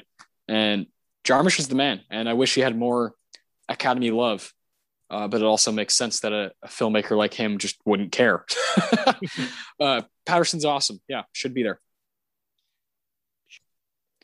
So sorry to deflate the mood here, but I have I've never seen any Jarmusch. That's okay. That's okay. I think uh, Ghost Dog is the one you should start with because I think you're familiar with Forest Whitaker, right? Yeah. Watching him in this kind of one of a kind role from his career could also be a way of watching it, not just I'm watching Jim Jarmusch, you know, I'm also watching Forest Whitaker in probably his most unique role ever. That's the one. Like my dad is a big fan of Ghost Dog. Um, my uncle is a big fan of Dead Man. He told me to check. Oh yeah, yeah, uh, yeah. I think I, I like uh, I also like Broken Flowers. Stranger Than Paradise is is awesome. You know, that's 1984. You would love that. Uh, but Paterson's yeah one of my favorite out of all of those. Yeah, well, there's another. You know, there's more summer homework. Jim, Jimmy. yeah. So, I mean, it's a pretty dumb question on my part, but what what do you think should have won 2016? um, La La Land. God damn it, Warren Beatty. Uh, uh, moon, Moonlight. You know, yeah, I think they got. I think they got it right here. Yeah, of course. Uh, I think I made the back when we did the Moonlight episode. I think I made the case for Hacksaw Ridge, and I'm I'm going to stand by that. Yeah, you definitely definitely made the case for Me- Melly Gibson, the Hacksaw Ridge, Andrew Garfield, awesome performance inside that. Uh, yeah, yeah, I think we had a lot of fun going down those movies that year specifically, right? Uh, I just think Moonlight is is the one that personally this this isn't even this might not be the case for most people. I just have gone back to it so many times for purely for comfort and to see see amazing filmmaking you know it's like oh here's a here's a movie. I know exactly what i'm getting which is awesome awesome stuff. A guy who knows exactly what he wanted to do. Yeah i got no beef whatsoever with moonlight. It's a fantastic film. I'm glad it won best picture. And uh yeah so so we got we got there was a time there was a time when the the academy went 12 years a slave birdman spotlight and moonlight as winners all in a row. Pretty cool pretty cool. I would say I would say they went on a run with a couple there that I'm not as big on, but then they came back around with with uh, Parasite, so all good. yeah, yes, indeed. Anything else you want to talk about? Any of these other uh, nominees? Hey, there's 2016 movies. Any uh, Hell or High Water, one of the coolest Texas movies. But uh, yeah, no, I I think we, you know, could just guide our uh, listeners to episode 35 if you want to hear us talk about 2016 in detail. Sounds 20, good. 2017, uh, Shape of Water takes the big prize home here. This group, uh, this group's okay. I think as a whole, it just I, think it's missing something desperately. Um, it wasn't that easy to take something out, but I also am just I'm just kind of neutral on some of them. So, uh, which which one is the weakest link to you? Uh, this was easy for me. I uh, I was not a fan of Lady Bird. Oh, okay, yeah, I, f- I forget. Yeah, yeah, yeah. it's just I've often spoke about my issues with coming of age films and how I just don't find teenagers that interesting. I find most of them insufferable. And this was one of those cases where I'm just like, why? Like, just, just do the, just do what you're supposed to do. like, why are you being so uh, like so difficult about all this shit? I just, I was not relating to her at all. I was more like, you know, just feeling bad for the mom having to deal with this shit, which means I'm an old man now. so, so, fair enough. Fair, yeah. fair enough. I, I like Lady Bird. I wouldn't take Lady Bird out. I like that one. It's not it's not the best by any means out of this group, but it's but it's a, I think it's a decent decent flick and it's quite entertaining. It's got and I think like 10 years from now, I think Lady Bird's gonna be fascinating because you got Lucas Hedges, Timothée Chalamet, Saoirse Ronan, all these cats in the same movie, and they are obviously on their way to just superstardom if they're not already there. Uh, the movie I would take out is is uh, Timothée Chalamet's horse over uh, Call Me by Your Name. Really? yeah, this one just doesn't work for me uh, very well. I think it's think it's quite quite dull. I know it's kind of seems interesting to hear me say that about some of the movies I like, but I, th- I think Call Me by Your Name is trying to say some stuff that doesn't really know how to. Uh, m- mostly just didn't know exactly what kind of story I was watching uh, when it ended. And I either want to know what story I'm watching or to be thrown into an abyss and have no idea what's happening. So Call Me by Your Name kind of slips in the middle of that. And I, I, am usually not in the middle. I, I either want off the rails Malick or Lynch or, you know, fucking straight away, easy going Scorsese stuff. You know what I mean? Yeah, I do. Well, a big part of I, this is that this is supposed to be the first of three stories. Call Me by Your Name. True. So that could True. be part of it. Um, I actually really liked that movie. I was, I'm a sucker for a good love story, and that movie just made me. It was really sad, and um, that song "Mystery of Love" just I love that. Song. Solid. That is solid. Yeah, there's some there's some, there's some good moments. Timothée's really really going for it a couple times. Yeah. But uh, and Sufjan Stevens, yeah, is, is the fucking man and does some. There's some cool music in there. But yeah, overall, I just yeah, I don't know, and I'm not saying, uh, you know, Darkest Hour is the greatest thing ever or anything. I, I, this group is just kind of neutral to me overall. Yeah, fair enough. Uh, I liked pretty much all of these uh, except Lady Bird. I mean, yeah, know, I, I, I liked them and I liked uh, Call Me by Your Name, but again, just not really, uh, not writing home about it. You know what I mean? I totally get it. I think it was a very strange choice by the Academy to give Shape of Water Best Honors. I think that's a very oddball film to go with Best Picture. Uh, has not aged particularly yeah. well, I don't think. Uh, no, not at all. what would you What would you add? Like, what, what's a movie that maybe has aged well to you that, that you would add to the 2017 group? Because there's there's there's a lot here. When you look on Letterboxd, it's kind of crazy.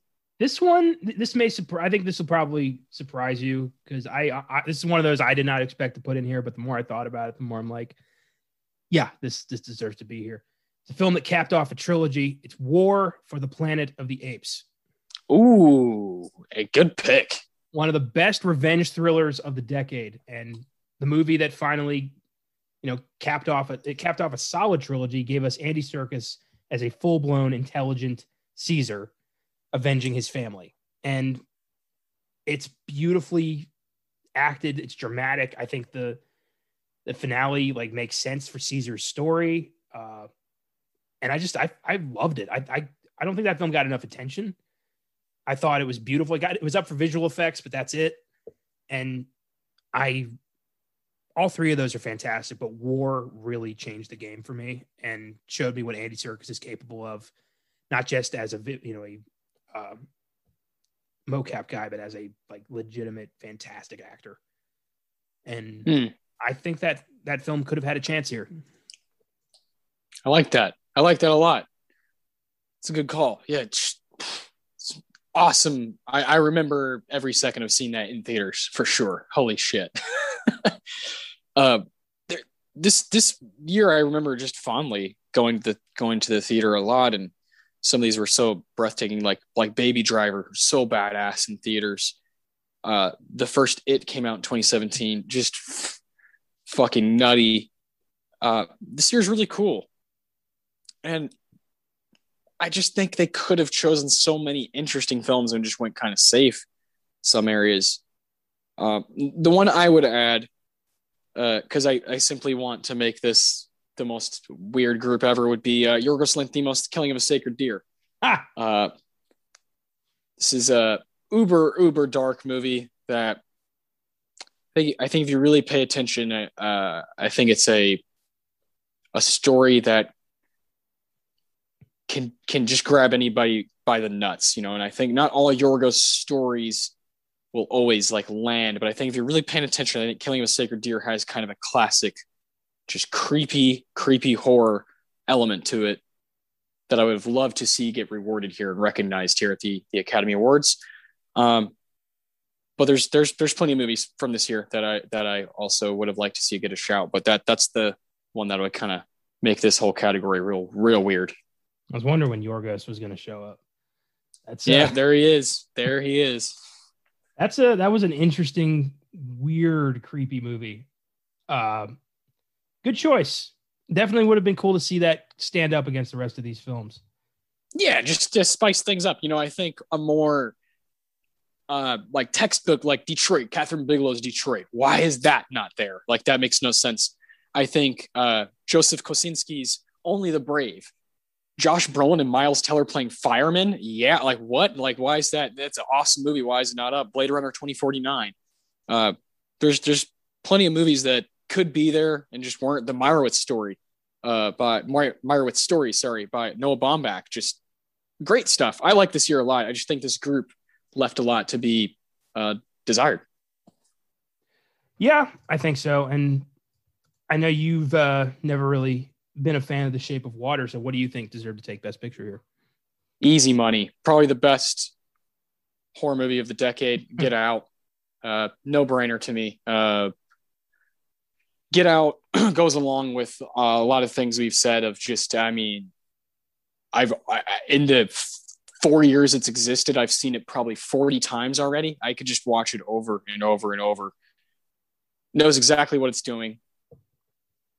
Has one of Daniel Kaluuya's best performances of his career so far, one of Catherine Keener's best performances. Uh, those two really, really, really blow me away in that movie. And it's uh, yeah, it's it's horror. So yeah, uh, anytime uh, I'm able to see a horror movie inside of a best picture category, it's going to be hard not to side with it. Uh, and Get Out is, to me, like what it is for this decade is on the same kind of level as like what uh, you know the Exorcist was for the early '70s, you know, uh, and or what Silence of Lambs was for the early '90s. I think I think we missed a big one here. I think Get Out, if it would have won, would have been so fucking cool for the legacy of it. I've uh, I've thought about this one a lot, and um, I my first instinct was Three Billboards, hmm. and that's a solid film.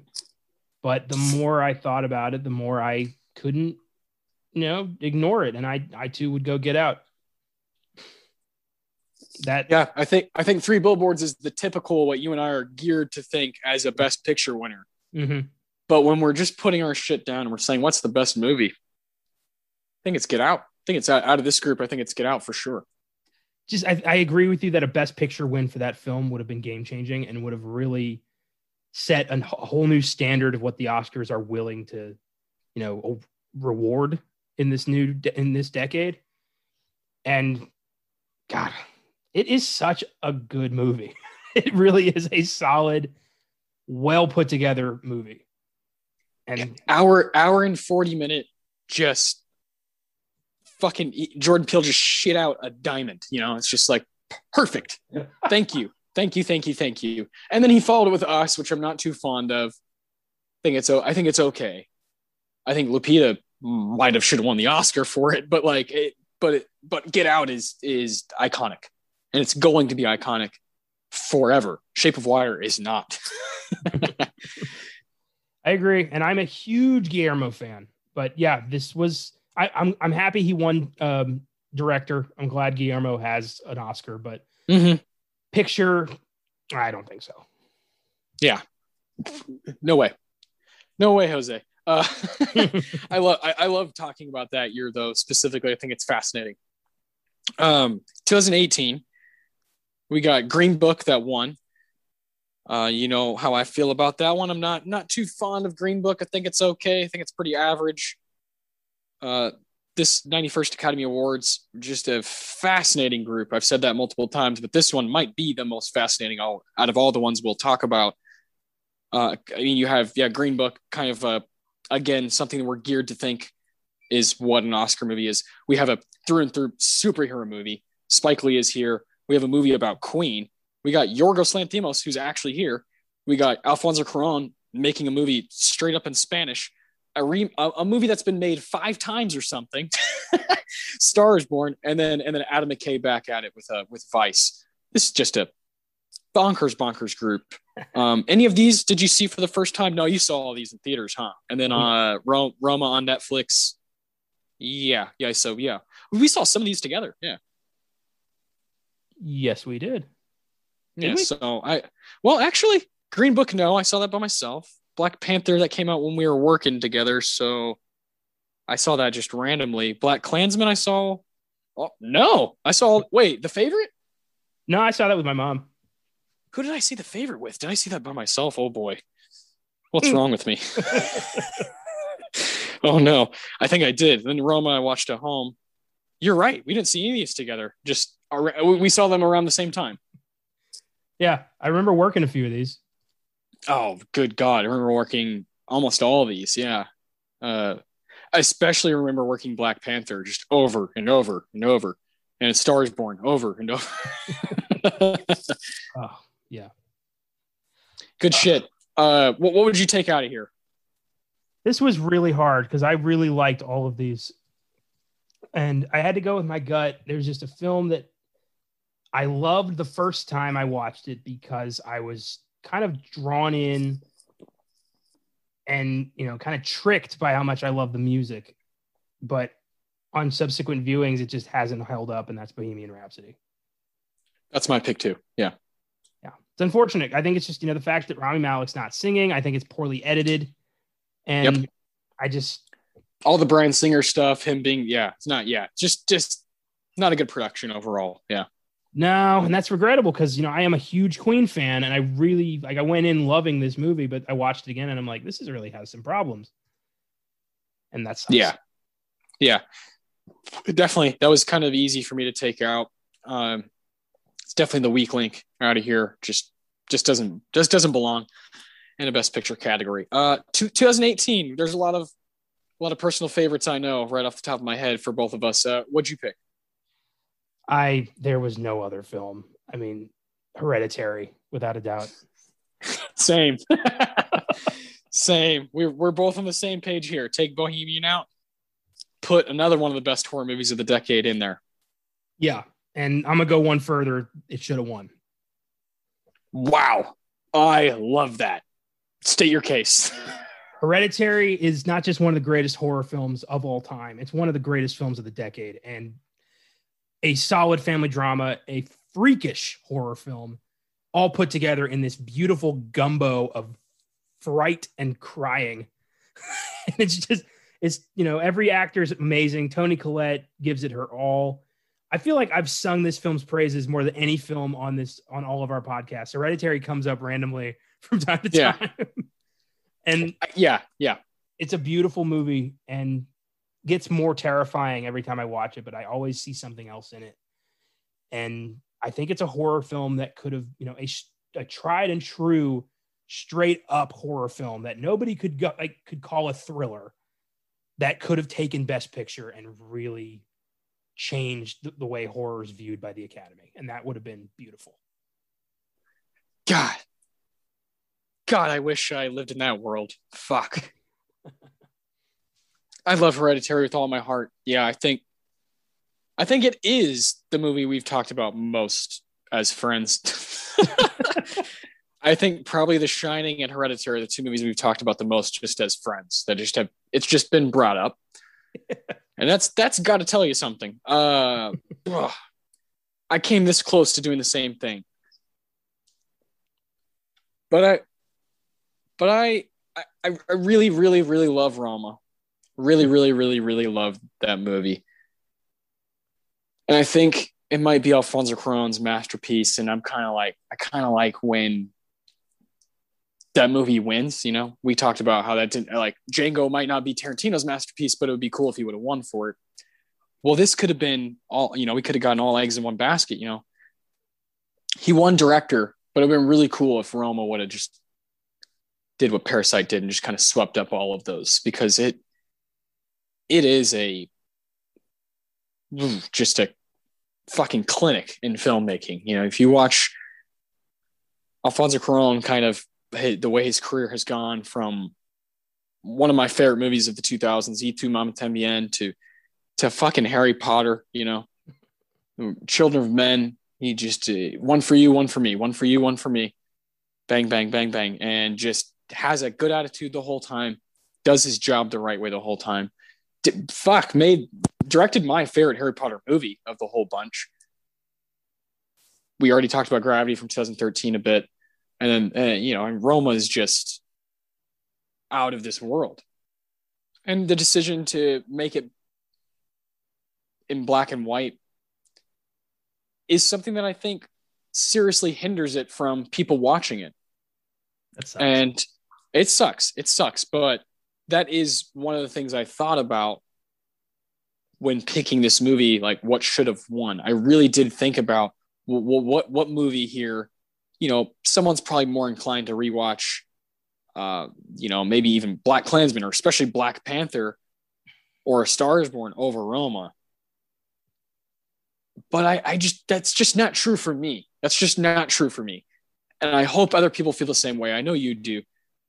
I hope people just don't give a shit what stigma is around something or if it's got subtitles or this and that.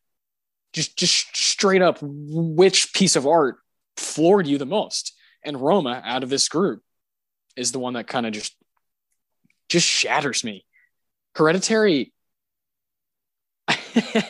is probably my favorite movie from 2018, right? My favorite, like you said, it's a horror movie, drama, family drama, just kind of master filmmaking, directorial debut from Ari Aster, all these special things around it. And Toni Collette, maybe doing the best work of her whole career.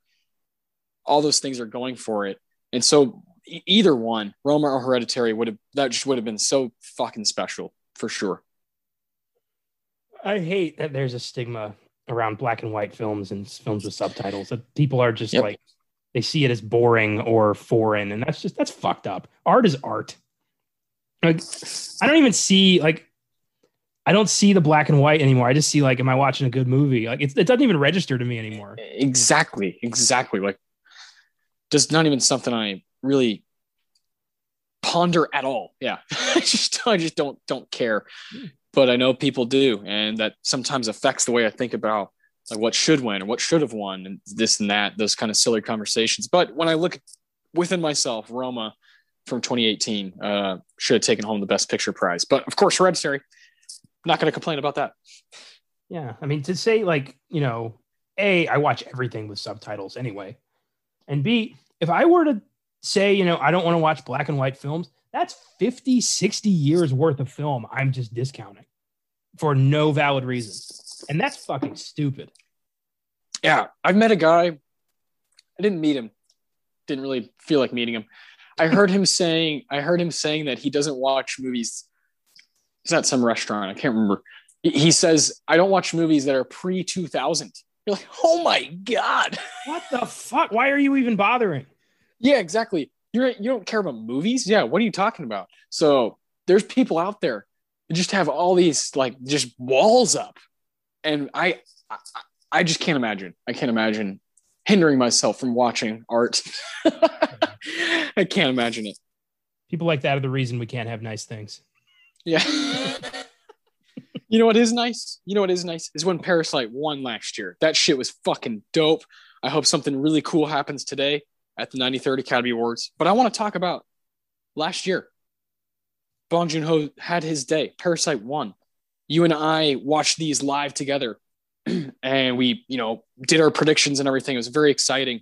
We saw all the films, you know, prior to prior to the the ceremony. You know, a lot of them in theaters, and we both were like, uh, we think all these movies are good. You know, some of them are fucking great, but 2019, you and I both have multiple times called the best year of the decade as far as the Oscars go. Yeah, it's these films are phenomenal. Three of these we actually did see at the theaters together. Yes, this year we saw a lot more. This is when we were like really doing the podcast, uh, doing Filmgazm and trying to do bonus episodes talking about some of these movies. And you and I were both away from Alamo Drafthouse, so we were that's where we were going to hang out, and then going to Embassy and Bijou, and I mean, well, let's go down the line. Um, Parasite, I saw at the the Quarry here in San Antonio. Uh, they have a theater. Where did you see that? I saw Parasite at Drafthouse Park North by myself after work. Yeah, that that sounds like a fantastic day. How about 1917? I saw that one at Embassy with my mom. Uh, I think that was the first film I saw at Embassy, or one of the first. Wow. Yeah, I saw, I saw that at Embassy as well. Some of my family, uh, Ford vs Ferrari. I saw with my dad at Embassy. Uh, that was our. I saw that at our Drafthouse with my mom and I think my cousin. Yeah, uh, Irishman. I watched that on Netflix at home. I, I watched that. All right, so when I watched that on Netflix, um, my mom and my grandma and my aunt, I think, were in Germany, uh, visiting relatives, and like the time difference is like you know flipped. So like I was watching it three, four in the morning, and they there it was like eight, nine o'clock in the morning. They were just getting up. So I called them halfway through and was like, Hey, how's Germany? And they're like, Why aren't you asleep? And I'm like, I'm neck deep in a Scorsese epic. I can't go to sleep. Yeah, what are you talking about? Yeah, I'm watching the fucking Irishman. Jojo Rabbit. We saw this one together at Bijou, I believe. Yes, we did. That was a good day. Yes. Uh Joker. Drafthouse. Yeah, Drafthouse with uh with you and uh, a few of your friends. That's correct. That's correct. Little Women. I saw that one with my mom. I saw that with my grandma. Very nice. Very nice. Uh, Marriage Story. That was at home on Netflix. Yep. And then Once Upon a Time in Hollywood, we also saw with my girlfriend and one of my buddies. Yeah. Uh, ah, yeah. I miss going to the theater left and right for awesome movies every weekend. Holy shit. uh, that that'll be back soon. Um, well, let's let's let's let's dig in. What would you take out of here? That was a difficult decision. These this was a great year. Oh my god. Uh, but honestly, the Irishman did not live up to my expectations. I thought, you know, it did not need to be almost four hours long, and it could have been trimmed down. And it, I thought for what it was, it could have been better. So that's the one I took out. Yeah, same. Uh, I thought it was down to that Joker for sure to take out.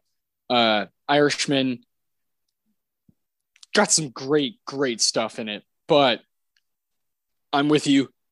The runtime, the screenplay, got to be cut down, and the the whole de aging thing just did not work. Uh, just did not work uh, on a surface level. Just didn't look good. Affected the movie's product value, in my opinion, and took me away. Distracted me. Made me laugh a few times when I wasn't supposed to laugh. Uh, Joe Pesci doing really good stuff in this movie that's probably what I still think about the most. But overall, not a Best Picture nominee for me. I, I, I really think Scorsese is that big of a name where people are sometimes just fooled. I agree. That's how I felt about Silence a few years ago. I like some I like some of that one because but I also love stuff that just dives deep into religion. So that's kind of up my alley anyway. Like like First Reformed. I almost brought up First Reformed on this project. I, I, I love shit that attacks that kind of stuff. I've been an atheist my whole life, so I've never really had a connection to religion, but I totally get, you know, why you Yeah. can kind of see something in that. Also, Um, another reason why Terrence Malick is interesting. You know, he's a guy who lived in Texas and definitely had some relate uh, religion stuff in play as a kid. Uh, but yeah, I, I, I kind of knew we were gonna be on the same page here. I thought we'd both go Joker or both go Irishman. yeah, I think you know, I, I think Al Pacino is fantastic in this. He was for me the standout. But one big issue with the de aging is like, yeah, you can make him look twenty, but they're still gonna move like eighty year old men because that's who they are. exactly, looked ridiculous. Ah, fucking yeah, that's just not for me. Um, out of this jam packed year, what would you what would you put in? What to make this group uh, more interesting? Take Irishman out. What do you got? Now I know you think I'm going to go Avengers Endgame here, but I'm not. Well, no, no, no. I I, I thought you were going to go Civil War, uh, Infinity War, and Endgame for those three years. I thought you were going to do those three, but no. No, I like. I kind of like that Marvel doesn't have you know Oscar attention beyond visual effects. At this point, I'm kind of like, you know what? It's mine. I mean, belongs to me. Like I'm I'm I'm enjoying these regardless of who the fuck gives them Oscars. Like this is mine. Well, yeah. I mean, they don't give a shit either. They're laughing to the goddamn bank every day. Yeah, exactly. So They're like, hey, our TV show, our TV show, Falcon Winter Soldier makes more money than any of your fucking movies. Yeah. oh my god. So I went with a film that got completely shut out unjustly, should have gotten a few nominations, and that is Uncut Gems. Mm, mm, mm, mm. Yes. Yes. Just a phenomenal movie about the stupidest man on earth making the worst decisions ever, coming out on top and still losing everything. The perfect Adam Sandler drama. Uh, yeah, could not say enough about this movie. I really wish this this had gotten a little bit more attention. Uh, yeah, this would this would make the best picture group fucking sing. You know, it would make it. It, it, it would it would define 2019 in, in such a different way too if Uncut Gems is there because that is a movie for the people. People love Uncut Gems. That okay. shit when it went on when it went on Netflix, it just fucking bang bang bang. Like everybody was talking about Uncut Gems again after a lot of us had already seen it in theaters and yeah, I thought about that movie long and hard. And Sandler getting shut out has got to stop. I just I remember that was the the weirdest the movie going experience I've ever had because it was a packed house. And yeah, I remember this. Yeah. yeah. there was a scene, I think it was the scene where Sandler's girlfriend starts playing with herself or something, and the two yeah. people sitting next to me got up and fucking left. Oh, they oh, walked yeah. out. and I was like, well, that's great, more room for me. But I was like, are you serious? like, did you not watch a trailer for this? Like, why are you here? this is this is a raw fucking crime thriller. Why else? Like, what did you expect? Fucking Grown Ups three? Fuck off. yeah, yeah, definitely fuck off. Pay, like, pay attention.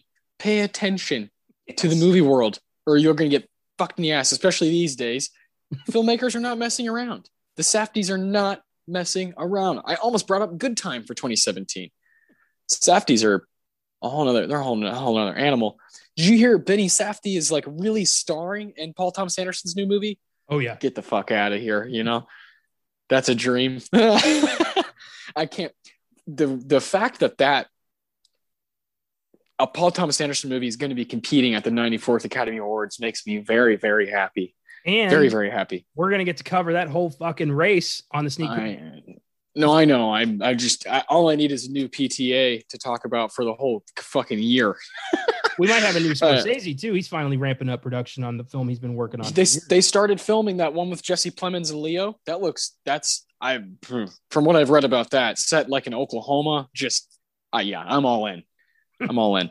Uh, there's been a lot of really cool news. Almost, it's almost too much uh, because now they're starting to realize, okay, we're, we got to start making moves now on what we're going to do with these movies that we haven't put out yet, that we got to put out so we can start making new stuff and putting out new shit and get back on a calendar.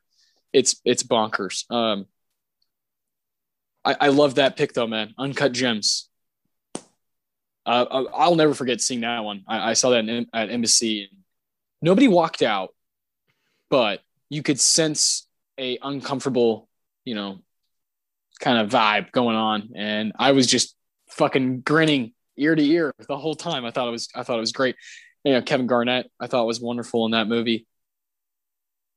For him and Adam Sandler to kind of team up, yeah, it was like a dream of mine that I didn't know could happen. So really cool. Um, I think you know where I'm going here. I feel very strongly about Trey Edward Shults uh, Waves from 2019.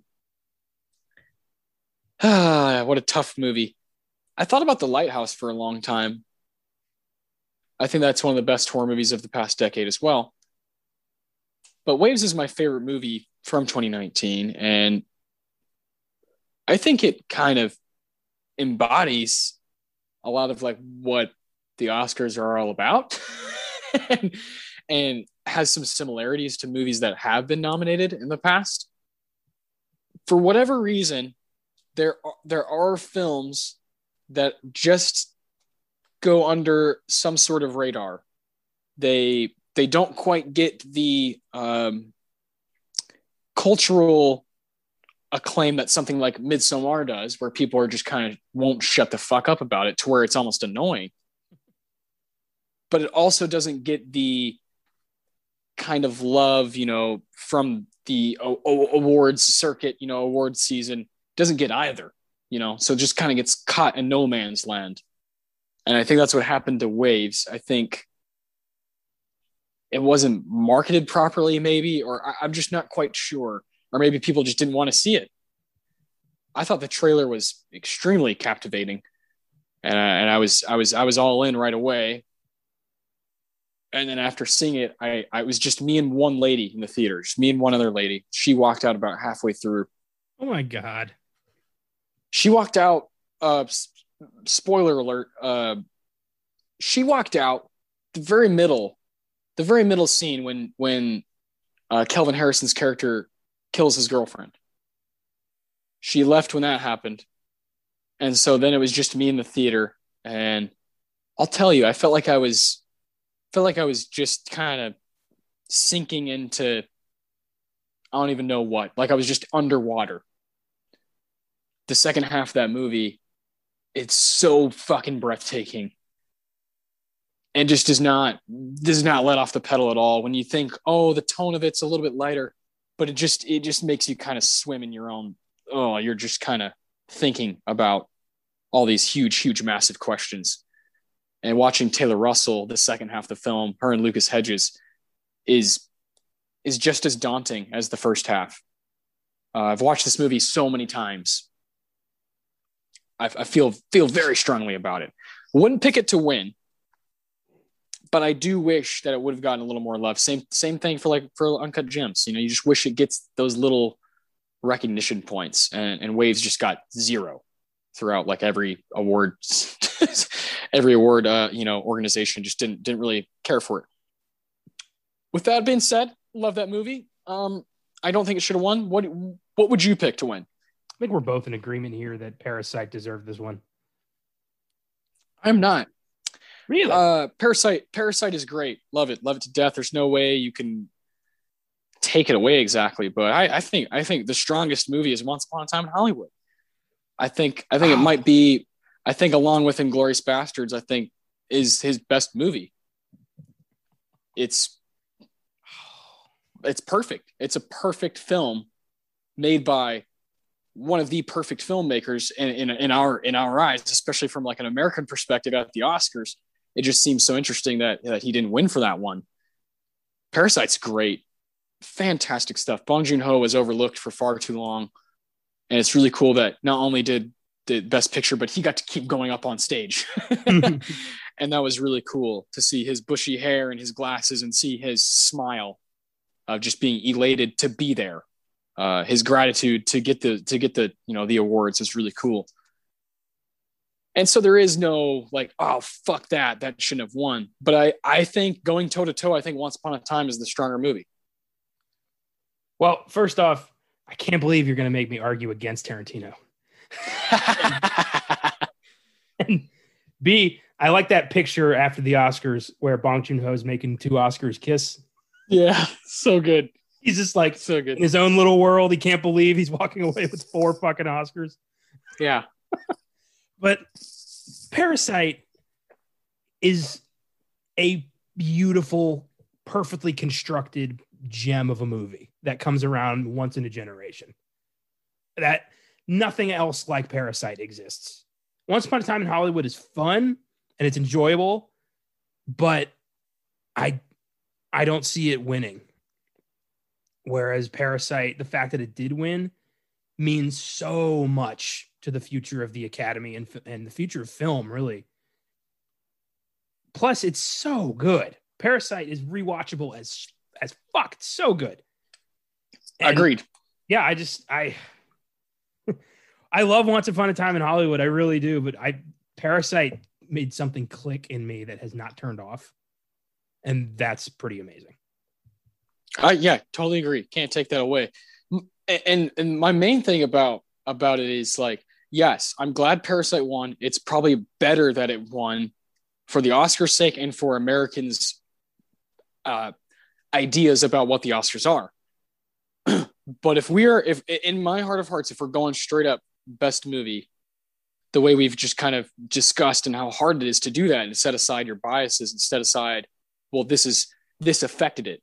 What is the best? I, I think Once Upon a Time is just untouchable. I think I think it's I think it's perfect. I think I think so many people disagree with me, uh, and disagree with both of us because we both love Once Upon a Time. They're both you know it's a ten out of ten kind of movie, and and there's people who hate hate this movie. You know, think it's think it's just silly as fuck. They think it's one of Tarantino's worst films, and I, I just I don't stand for that at all. And while Parasite is pretty much, and from what I've read and seen, has pretty much gone unscathed. Everybody loves it. So for that reason, yes, it makes sense that it won. But in my in my mind, Once Upon a Time is just it just a perfect movie. Well, I you know I got no argument against yeah. that. There's nothing. Yeah, yeah. There's nothing, man. This is this is one of those years where these two are so goddamn good. I would call it. I would call it the "No Country There Will Be Blood" syndrome. Like it's okay. Either one is fine. Do you think we'll ever, in the history of the Oscars, see a Best Picture tie? No, no. There's no way. There's no way. So they'll figure out a way to to break that tie before we know what's up. Yeah. We got a Best Actress tie once. Like I don't know. I, I know. Long time ago though, 60s. Yeah. I don't know. Cool. Cool stuff. It would be cool. It would be cool. It would be cool yeah, yeah, man. I love that we go off uh go off with a bang where yeah, you have to go against Tarantino. standing up for standing up for Bong Joon-ho. They both they they both uh are wonderful filmmakers that have been at it for a long time. So either way, either way, w- what's cool about that is that it, it, was a good show. You know, even if Jojo Rabbit would have won, if Marriage Story would have won, I would have been I would have been totally okay. Well, I like that everything got a little something. It, yeah, except The Irishman. I don't think that won anything. yeah, no. Well, yeah, because Brad Pitt won the Oscar like when he set foot on the screen for everybody in July. He had already won it, so yeah. there's, there's no taking that one away from him. Fantastic. Uh, you want to recap? Yeah, man. Yeah. Uh, let's see. Let's go down um, just year by year. What do you think? Yeah, sure. All right. So for, I'll start uh, 2010. I would take out Winter's Bone, put in Blue Valentine, and Social Network win. Of uh, 2010, I put I would take out Winter's Bone, put in The Town, and True Grit to win. Very nice. 2011, I would take out The Help, put in a separation, and I think a separation should have won. I would take out the Tree of Life, put in Warrior, and I think Moneyball deserved that win fair enough. Such a good movie. 2012, I would take out Les Miserables, put in The Master, and I think The Master probably should have won. I take out Beasts of the Southern Wild, put in Seven Psychopaths, and I give Best Picture to Django Unchained. Ooh, very nice. Yeah, yeah. so good. Uh, we got 2013. I would take out American Hustle, put in Fruitvale Station, and then I think 12 Years a Slave got the win and should have. I take out American Hustle, put in Blue Ruin, and I give Best Picture to Philomena. Hell yeah. I love that. That's such a cool, cool call. 2014, I would take out American Sniper. I'd put in Girlhood, and I think Whiplash definitely should have taken the win. I take out American Sniper, put in Interstellar, and I too give the win to Whiplash. Very nice. 2015, I would take out Bridge of Spies, put in Sicario, and I think they got it right with Spotlight. I would take out The Big Short, put in Inside Out, and give Best Picture to The Revenant.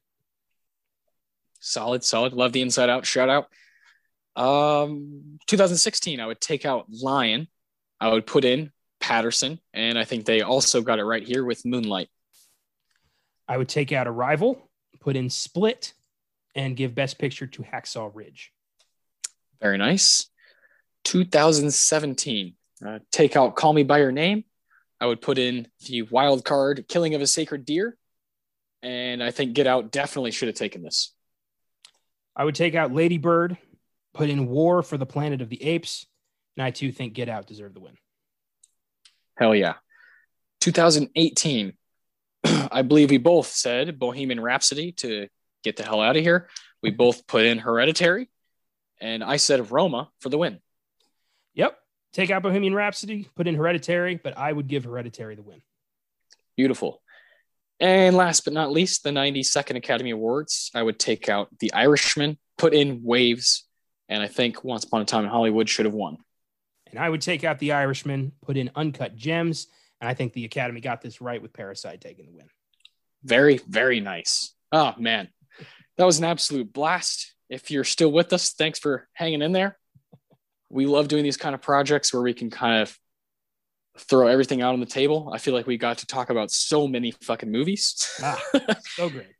and uh, there's some surprises there, also some stuff that we just both kind of knew about each other, and that's that's some of the fun is that anticipation. Hell yeah, this was so much fun. I love doing shit like this. It changes up the week, gives me something to prep for, and it's always a you know a surprise. That's that's the best. Exactly, exactly. And today is you know is the Oscars, right? And next week, I want to do a movie from today's ceremony. We got to do a movie from today's ceremony. I'm hoping, I'm really hoping it it, it uh it gets Thomas Vinterberg a Best Director win. I don't think it is, but it will probably win Best International Feature Film, whatever the fuck it's called these days. Uh, I I uh, really want to talk about another round next week. It's one of my very favorite movies from the past year or so. From from the I would say from the COVID you know movie season, it's it's one of my favorites for sure. And I know you haven't seen it yet, and so I, I want to do it sooner than later. I want to do it next week. I want to give the 93rd Academy Awards not only tomorrow are they going to get their own whole fucking show on sneak preview. I want to also give it a week to to breathe, and next Oscar Sunday for episode 48. Jesus, it'll be it'll be yeah another round. Uh, 2020, Thomas Vinterberg, Mads Mikkelsen. Buckle up, come back next week after the Oscars have happened, and we take some time to think about it. I think this is an excellent choice. I have deliberately held off on watching this one so I can have my first reactions for next week's show. Uh, so excited to do our post Oscars breakdown on the sneak preview tomorrow. Uh, Wednesday, Caleb and I are bringing you Cabin Fever on the Film Guys mm. podcast. And of course, the Giggle Guys, uh, whatever they're cooking up. We never know. yeah, we never know on Friday. Uh, uh, fr- fr- Friday for the Giggle Guys is uh, just the uh, has become a total wild card in our kind of rotation, and I fucking love it. They just did Pop Star on yeah. Friday, hilarious movie that I kind of forgot about. They they were they reminded me of some things that I just was almost, you know, I was literally laughing out loud, uh, thinking about that fucking movie. yeah, it's been a long time since I saw Pop Star, but you know, you don't see a lot of pop culture characters with the name Connor, so I latch on to those guys. Uh, that's fantastic oh, this was fun. Um, yeah, in a few hours we will be watching the Oscars, and I cannot fucking wait. It's Super Bowl time. Yeah, yeah, it's definitely our Super Bowl Sunday, Oscar Sunday, uh, a day where we hope that there's there's really good decisions made, and there's also you know some fun speeches, but we're also interested in how Steven Soderbergh is going to kind of run this whole thing. So yeah, today today is very exciting. And regardless, you know, however upsetting the winners are, a lot of films are about to become a permanent part of movie history and Oscar history. And that is exciting to us. it's very exciting. And it's also a way we can pinpoint what we want to do on this show. Uh, because like, you know, we're going to cover another round. Eventually we're going to cover a bunch of the movies from 2020 and 2021. So uh, yeah, I can't, I can't wait, man. Fuck yeah. Thanks for listening to this one. This one was very cool and very fun. And uh, we will see you next Sunday. thank you